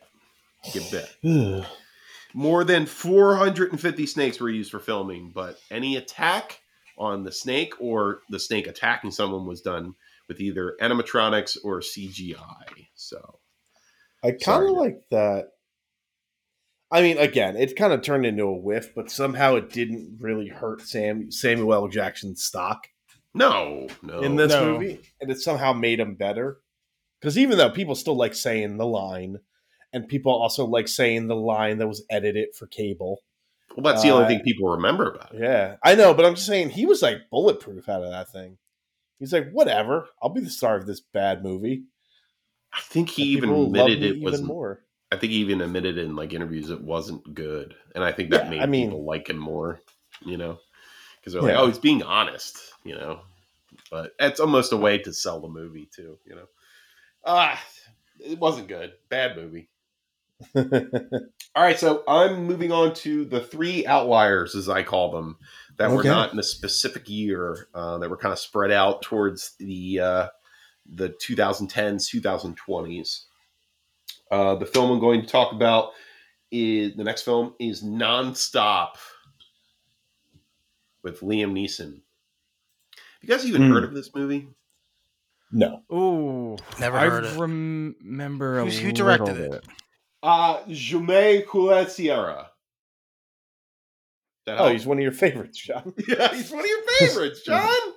John, come on. Nah, I never heard of it. Well, You was like this, Jermaine was this after Taken? Uh yeah, this was after Taken. This was after Oh shit! Unknown. It's This one is of his based one of Liam Neeson's vacation movies. I gotta go on vacation one hundred percent to pay for vacation. and he's also like a terrible drunk in this movie, like he is in all of those other movies. it's just, it's the same character from Taken, Of course. but he's a air marshal instead of being. What the fuck was he in Taken? A bodyguard? Uh, he was just like, yeah, or he was just like an ex-military that was hired to be a Okay. bodyguard Yeah, to like yeah, show that he still has it. Yeah, like he still has the touch, but he's just being a bodyguard because that Yeah. pays the bills. Yeah, yeah, yeah, yeah. yeah. Um, that's very much the tone of this character too. Like I am here just to, to make money. I don't want to be here right now, which is fun. It's not fun for the audience. sure, it's fun for Liam Neeson, Yeah, but you know when you're watching it, it's just someone who's like, I don't want to be in this movie. just, that's interesting. Take. Um, yeah, this movie is a fucking bore fest. Oh my god! And it did well. It's- like, it's supposed to be a comedy. Um, it's a thriller.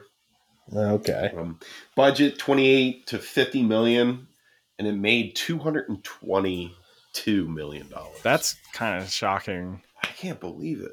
I can't believe it. Like I watched Dude, this I- movie. I didn't know there was that many divorced dads watching this.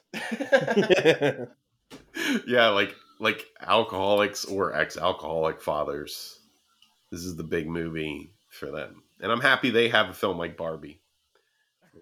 Basically, the Barbie for alcoholic middle-aged fathers. Nonstop, which came out the same year as Taken Three. Weirdly, yeah, yeah. This is like he's well deep into his comfortable old action movie man uh, world now. You know, I feel like this movie came out after he said he wasn't going to do any more movies like this, and then like a month later, this I saw a trailer for this, and I was like, Well- oh, okay, It wasn't because of the script. I'll tell you that, Devin. yeah. do you think when not. they get a script for a movie, they're like, "Who else? Who else is up for talks?" And they're like, "Well, you know, we might have Julianne Moore and you go like, "Oh man, I'm in a movie with Julianne Moore," and then you find out it's like this. I think they're they, these actors get paid like a set amount, right? Like they don't Yeah. negotiate. Like they just come in. Like if you could get five million, Liam Neeson will be in your movie. Like that's yeah, like if the way I you're like, okay, you're like shopping at the store, and you're like, Yeah. well, you know, okay, what do I want to like? I'm putting a party together. right, Like, all right, oh, do I do like something where like I'll like get like the really good kind of chips, or you know, maybe I get some really bad chips on some like you know. Never acted before, like first out. No, we're gonna get some good chips, like Liam Neeson chips. Well, I think it's also like you're going shopping for a party and you're like, well, the people coming to the party, they're kind of lame. So like I can get the shittier chips and they'll love them. Yeah, but like, yeah, where it's like, Dude, oh, you're you know making me what? hungry for chips now. I'm kind of I'm kind of curious. Like I don't know where Liam Neeson lands anymore. Like I, he's fir- as an actor, firmly in the red box action movie. he's in the Red Box action. Yeah. Because like there was a time where it was like when like Taken and like The Grey were coming out, like he was kind of like back in like business. Well, here's the deal, Steve. Fascinating thing about Nonstop. On its opening weekend, it finished first ahead of the Lego movie, which Liam Neeson was also in. Oh, Wow. was the villain in the Lego movie. Or not the villain. He was like was the that like. Lego Movie's like fifth week or something? Because I think like, so. I There's think no way. This movie made a lot of money, Devin. It made 20, Yeah. 222 million. Like They were it's like, "That's the guy from the Lego movie." yeah. basically. Oh, it's third week. It was his third Okay. Lego all movie. right, But still, 222 million for this. Like, go, go. It, don't watch it, but like, look, look at it. Just, look at it and be yeah. upset. It's boring, stupid shit. Um, I mean, I can't be ever mad at uh, Liam Neeson. He's Darkman. I, I, yeah, but like, he doesn't He's do Qui that.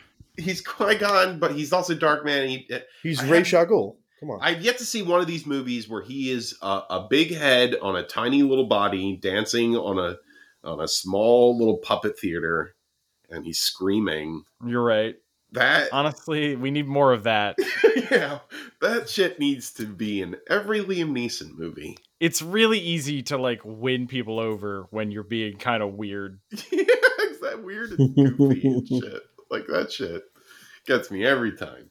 Beautiful. Um, yeah, I'm gonna move on. It's really not a memorable movie. This is a plane movie. Like it's It's a a- nonstop plane. yeah, like what's what's is is it their terrorists? so the Like, at least terrorist situation. Oh, you're, you're gonna you're gonna love this one, guys. Okay. Um, the terrorist situation on this plane is there's a terrorist that is texting Liam Neeson. He's got his number, and he's saying, "Why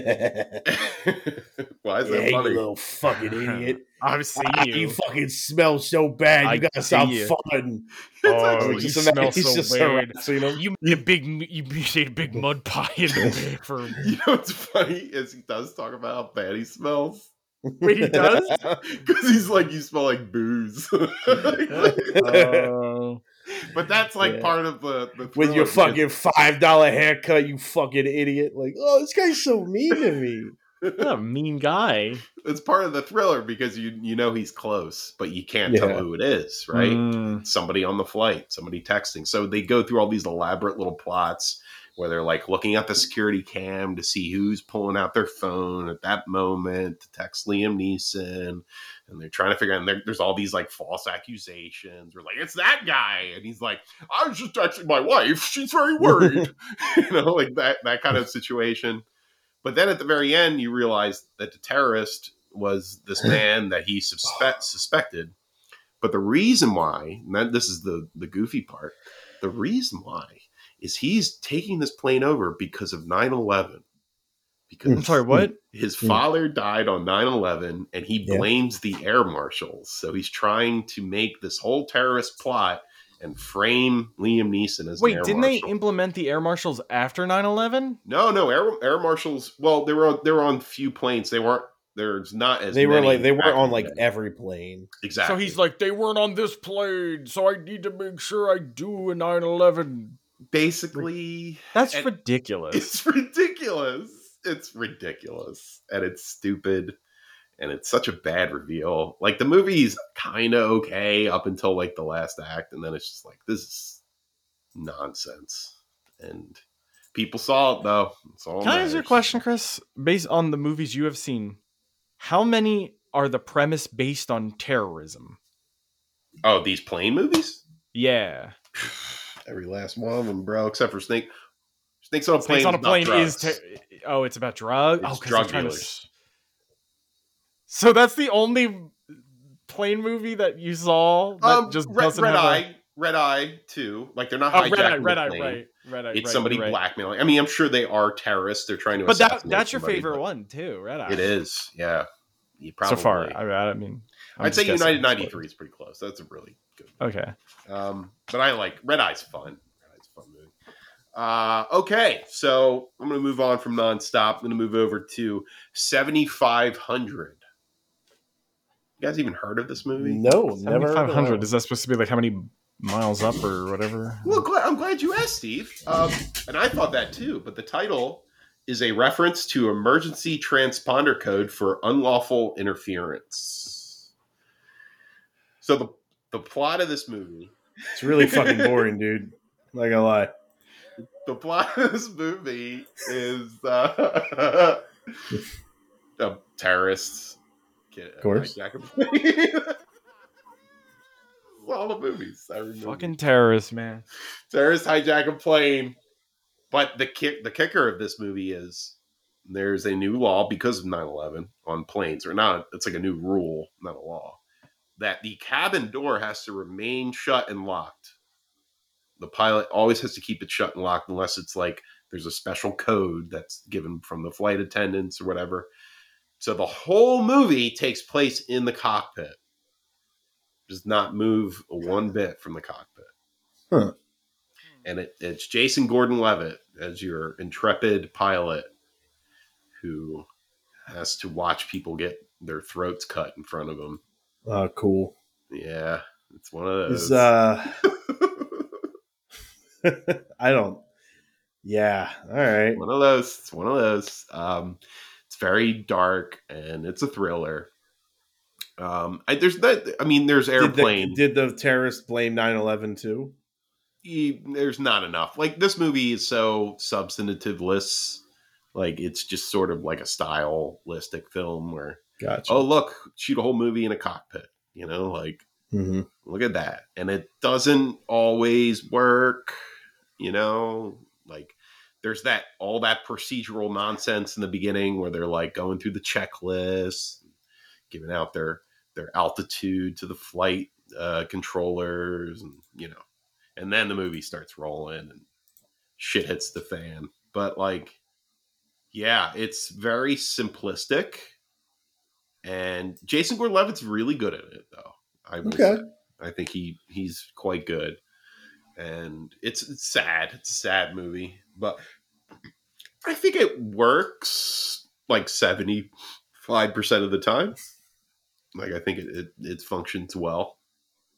Um, yeah, it's uh it's got a seventy two percent on Rotten Tomatoes. I think that's fair. I think that's totally fair rating. Uh, audience score 61%, cost 5 million bucks to make. First time director Patrick Yeah. Raff, um, written by Sinead Hasselbeck and Patrick Hmm. Nailed it. Yeah, I got it. Uh, year 2019, runtime 92 minutes. Probably could have been a little shorter. Could have been 10 minutes shorter. Would have been a, Yeah. a better movie. Uh, originally had Paul Dano as the lead, but he Oh man, that, that guy probably said, "I'm way better than this movie." Yeah, yeah. Jason Gordon-Levitt hasn't really done anything in a while, at least since before 19, 2019. Yeah, I think he kind of like, not to make excuses for this guy that I don't know, but I think he kind of turned more into a producer for a while. Yeah, yeah. Yeah, he was I trying to know do the he's like, like- hit record Joe thing, right? HitRecord Joe, hit that website, that that the one with like you can put on like any movie. It was sort of like a YouTube like website. It was during Yeah. I think it was during the pandemic. So may- maybe, maybe I mean, who, who the fuck knows? But Hey, you know, there's only so much room in people's hearts for for actors, guys. yeah, You get bumped out every once in a while. You make one bad Louisiana superhero movie with Jamie Foxx, and you're out, baby. You're out.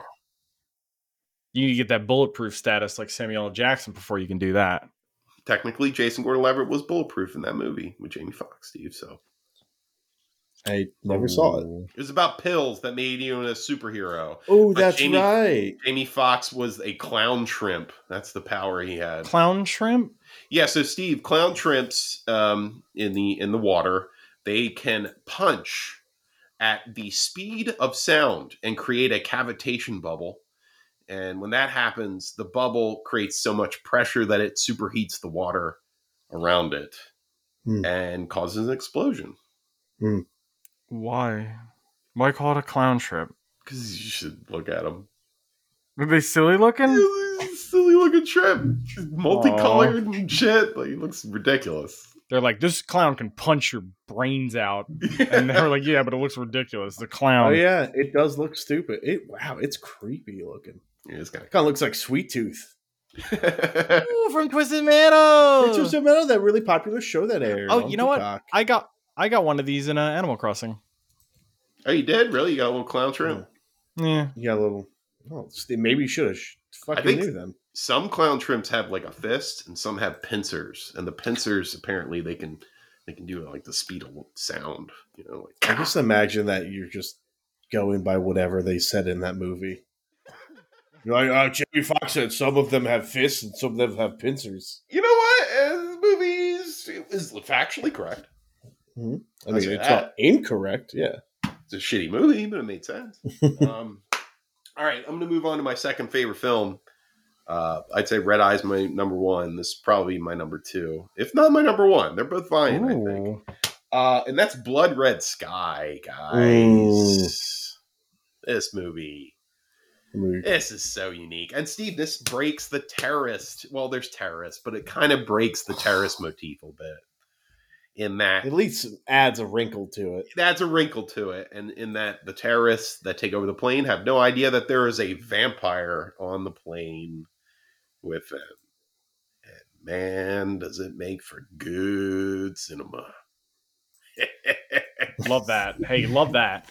I'm gonna tell you, there's a guy in this movie. He's a terrorist, mm-hmm. and he's Yeah? giving it his fucking all. He is pure fucking evil in this movie, and he makes such a great decision in this movie. What's that? He figures out, well, there's a vampire on board, and he looks pretty tough. Why don't I become a vampire too? he does. And it makes the movie so much better. that guy he- is the yeah, because he's like the crazy guy on the crew, right? Yeah. Because there's a leader who's Yeah. like buttoned up and he knows what he's like, okay. I've you know. killed so many people. Yeah, yeah. And then he's like, he's the nut job. And then that nut job's like, oh, there's a vampire on board? I know how to fix this. It's and then, great. you know, It's fucking great. And there's like all these cool little like logic puzzles in the movie, which you know yeah. the movies create those and some do really well. This i think does really well. Um, they're all they're all grounded believable answers to the little problems that, that crop up. Um, yeah and it just works. Works is a really solid horror movie and it's sad but also extremely entertaining and hyper violent um, and it's all takes place in a little claustrophobic tube flying through the sky 15,000 I don't know, feet in the air. Who knows? Um, yeah, it just uh, this movie works in a lot of ways. It's a German production. Uh, it was released by Netflix. It has an 81% on Rotten Tomatoes with an audience score of 57%.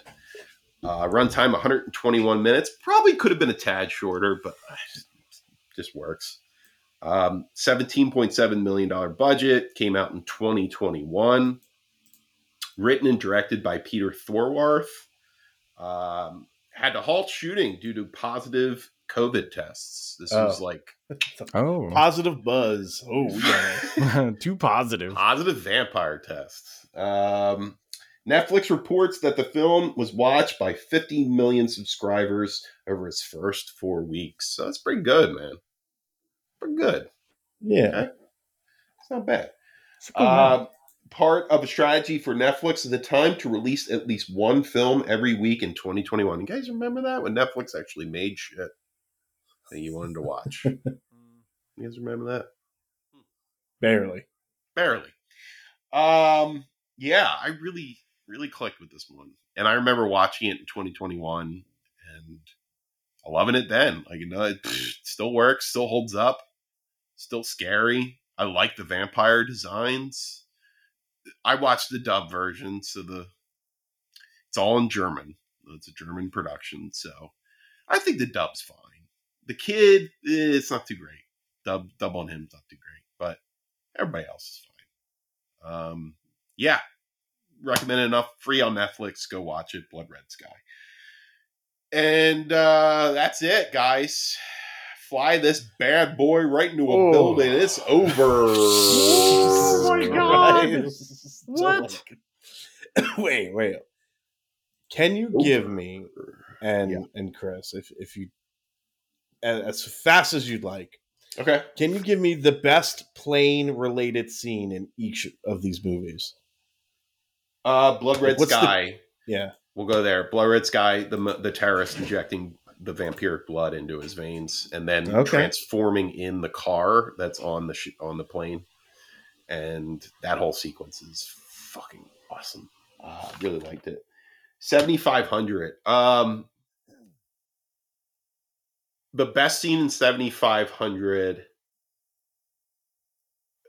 There is a particular character that the pilot is invested in and she gets it and it that whole sequence is harrowing as fuck um i'm not going to explain too much into detail if you want to watch it but that's like the best best scene in the movie hands down. Um nonstop. The scene that made me laugh the hardest was there is a scene there was a fight scene in an airplane bathroom there's so many cuts like in this tiny little room and they're all it just looks like they're just grabbing each other's elbows the whole time like they're just I mean, if hear, you've like- ever gone into a real bathroom uh, in an airplane, yeah, it's fucking ridiculous. it just sounds like clothing rustling and them going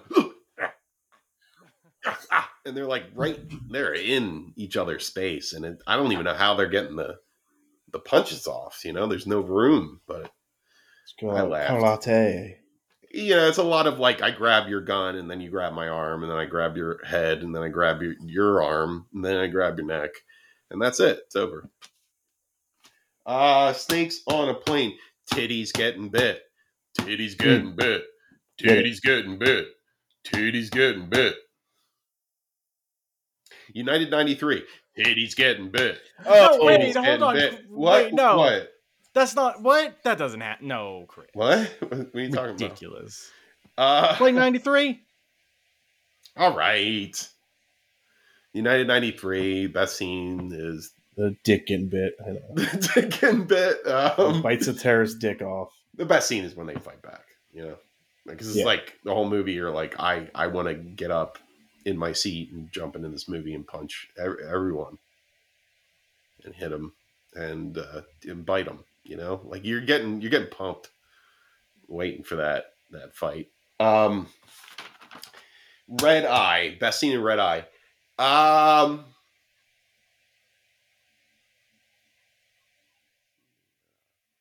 so I- there's I have one that I can guess. there's uh, yeah, Cillian Murphy slamming Rachel McAdams' head up against the wall and knocking her out cold. Because I just didn't see that coming. Like Fucking it's really sicko. very violent and quick and in the middle of like a conversation. Very cool. That's really effective. What were you thinking, Devin? Uh, it, doesn't he like headbutt her in the movie? Well, he's he grabs her head and he just slams her Mm. head up against the Yeah. wall and then like puts like a little blanket on her like in commando. I mean, honestly, that that's probably that's like, oh, uh, this is for real because you just beat the shit out of that woman. I think he might have headbutted her. I think Okay. I think it might be a headbutt. either way, Yeah, it's, she it's she great. she opened her mouth one too many times. Sounds like. well, that's very true. That's the plot of the movie. It's very, very much a chauvinistic character too, which Mm. really works. Um, Con Air, best scene. Con Air. Oh, the whole thing. Chris, how is this taking you? I'm so trying to think. There's a lot of good scenes. I'm trying to think of one that I really okay. like. I thought you were just digging for a good scene. Oh, was I like, bet it's the scene. no. It's the scene where he gets off the plane and he lets the the air. Stop it, Steve. That's up. the only- Steve, It- Is it the scene where Dave Chappelle pulls up the the stuff so he can light that guy on fire? He's vomiting up the fucking napalm. Yeah, or the scene Um, where Nicolas Cage no sells that bullet. I fucking love the whole end sequence in Vegas. I really do. Like Yeah. it works in a lot of ways, and it's like a real crash. Like they're crashing a model of the plane and they're like ripping a part of the wing off and stuff. Like it's all all looks real, and it's like super. It's super climactic, and there's this huge fucking fire behind Nicolas Cage with money raining down. Like at the very end, it's very cinematic, Mm. and it works really well, and it's a good ending. Um, Air Force One, get off my plane, guys. That's that part. Yeah, of course. Yeah, we all love that part. My plane breaks his neck with a with a cargo strap, like you would. Bad ass. Executive decision. Ah, when Steve Seagal gets sucked out of that plane.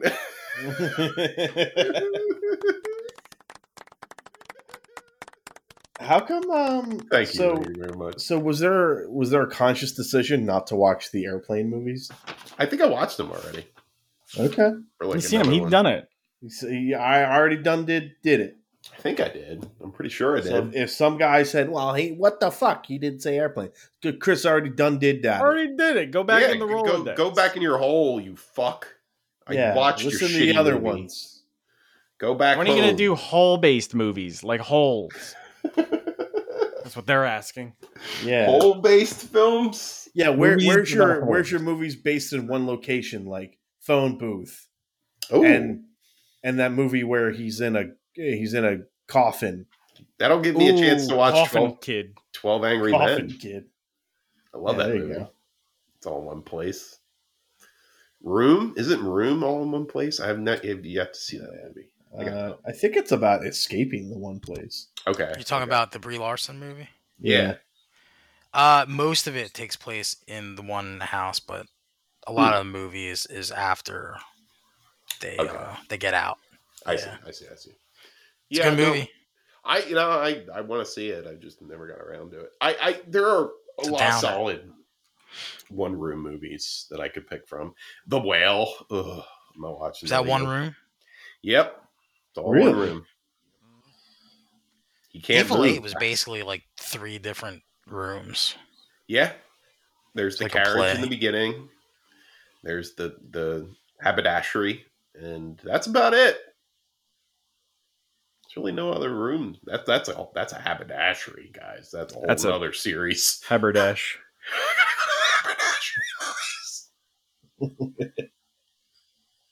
Sorry. Uh, I don't know what I'm doing next. I really don't. I don't know if I want to do whole movies. No, don't do. whole, Don't do whole movies. Do Uh, something. You know, I feel like this one was like you know you did one for us. Now you, you did a fun for you. theme. You did a fun theme. Yeah, you know. thanks guys. So, so We'll, you br- we'll bring the nightmare back to you, Chris. Where in March, Like, watch all the Tomb Raider movies or Mar- something. it's Oh, March no. Madness. where we're gonna we're gonna present to you a list Ooh, of movies, basketball and you to- we're gonna do a draft of bad movies, oh, and then Steve, I'm you watch interested. them, and you have to tell us which was the worst movie of the bad movies we drafted. so wait, wait, is it like does Chris know? who- And we're gonna like call Chris it, doesn't gonna call know. it- instead of March Madness, March Badness. Hmm.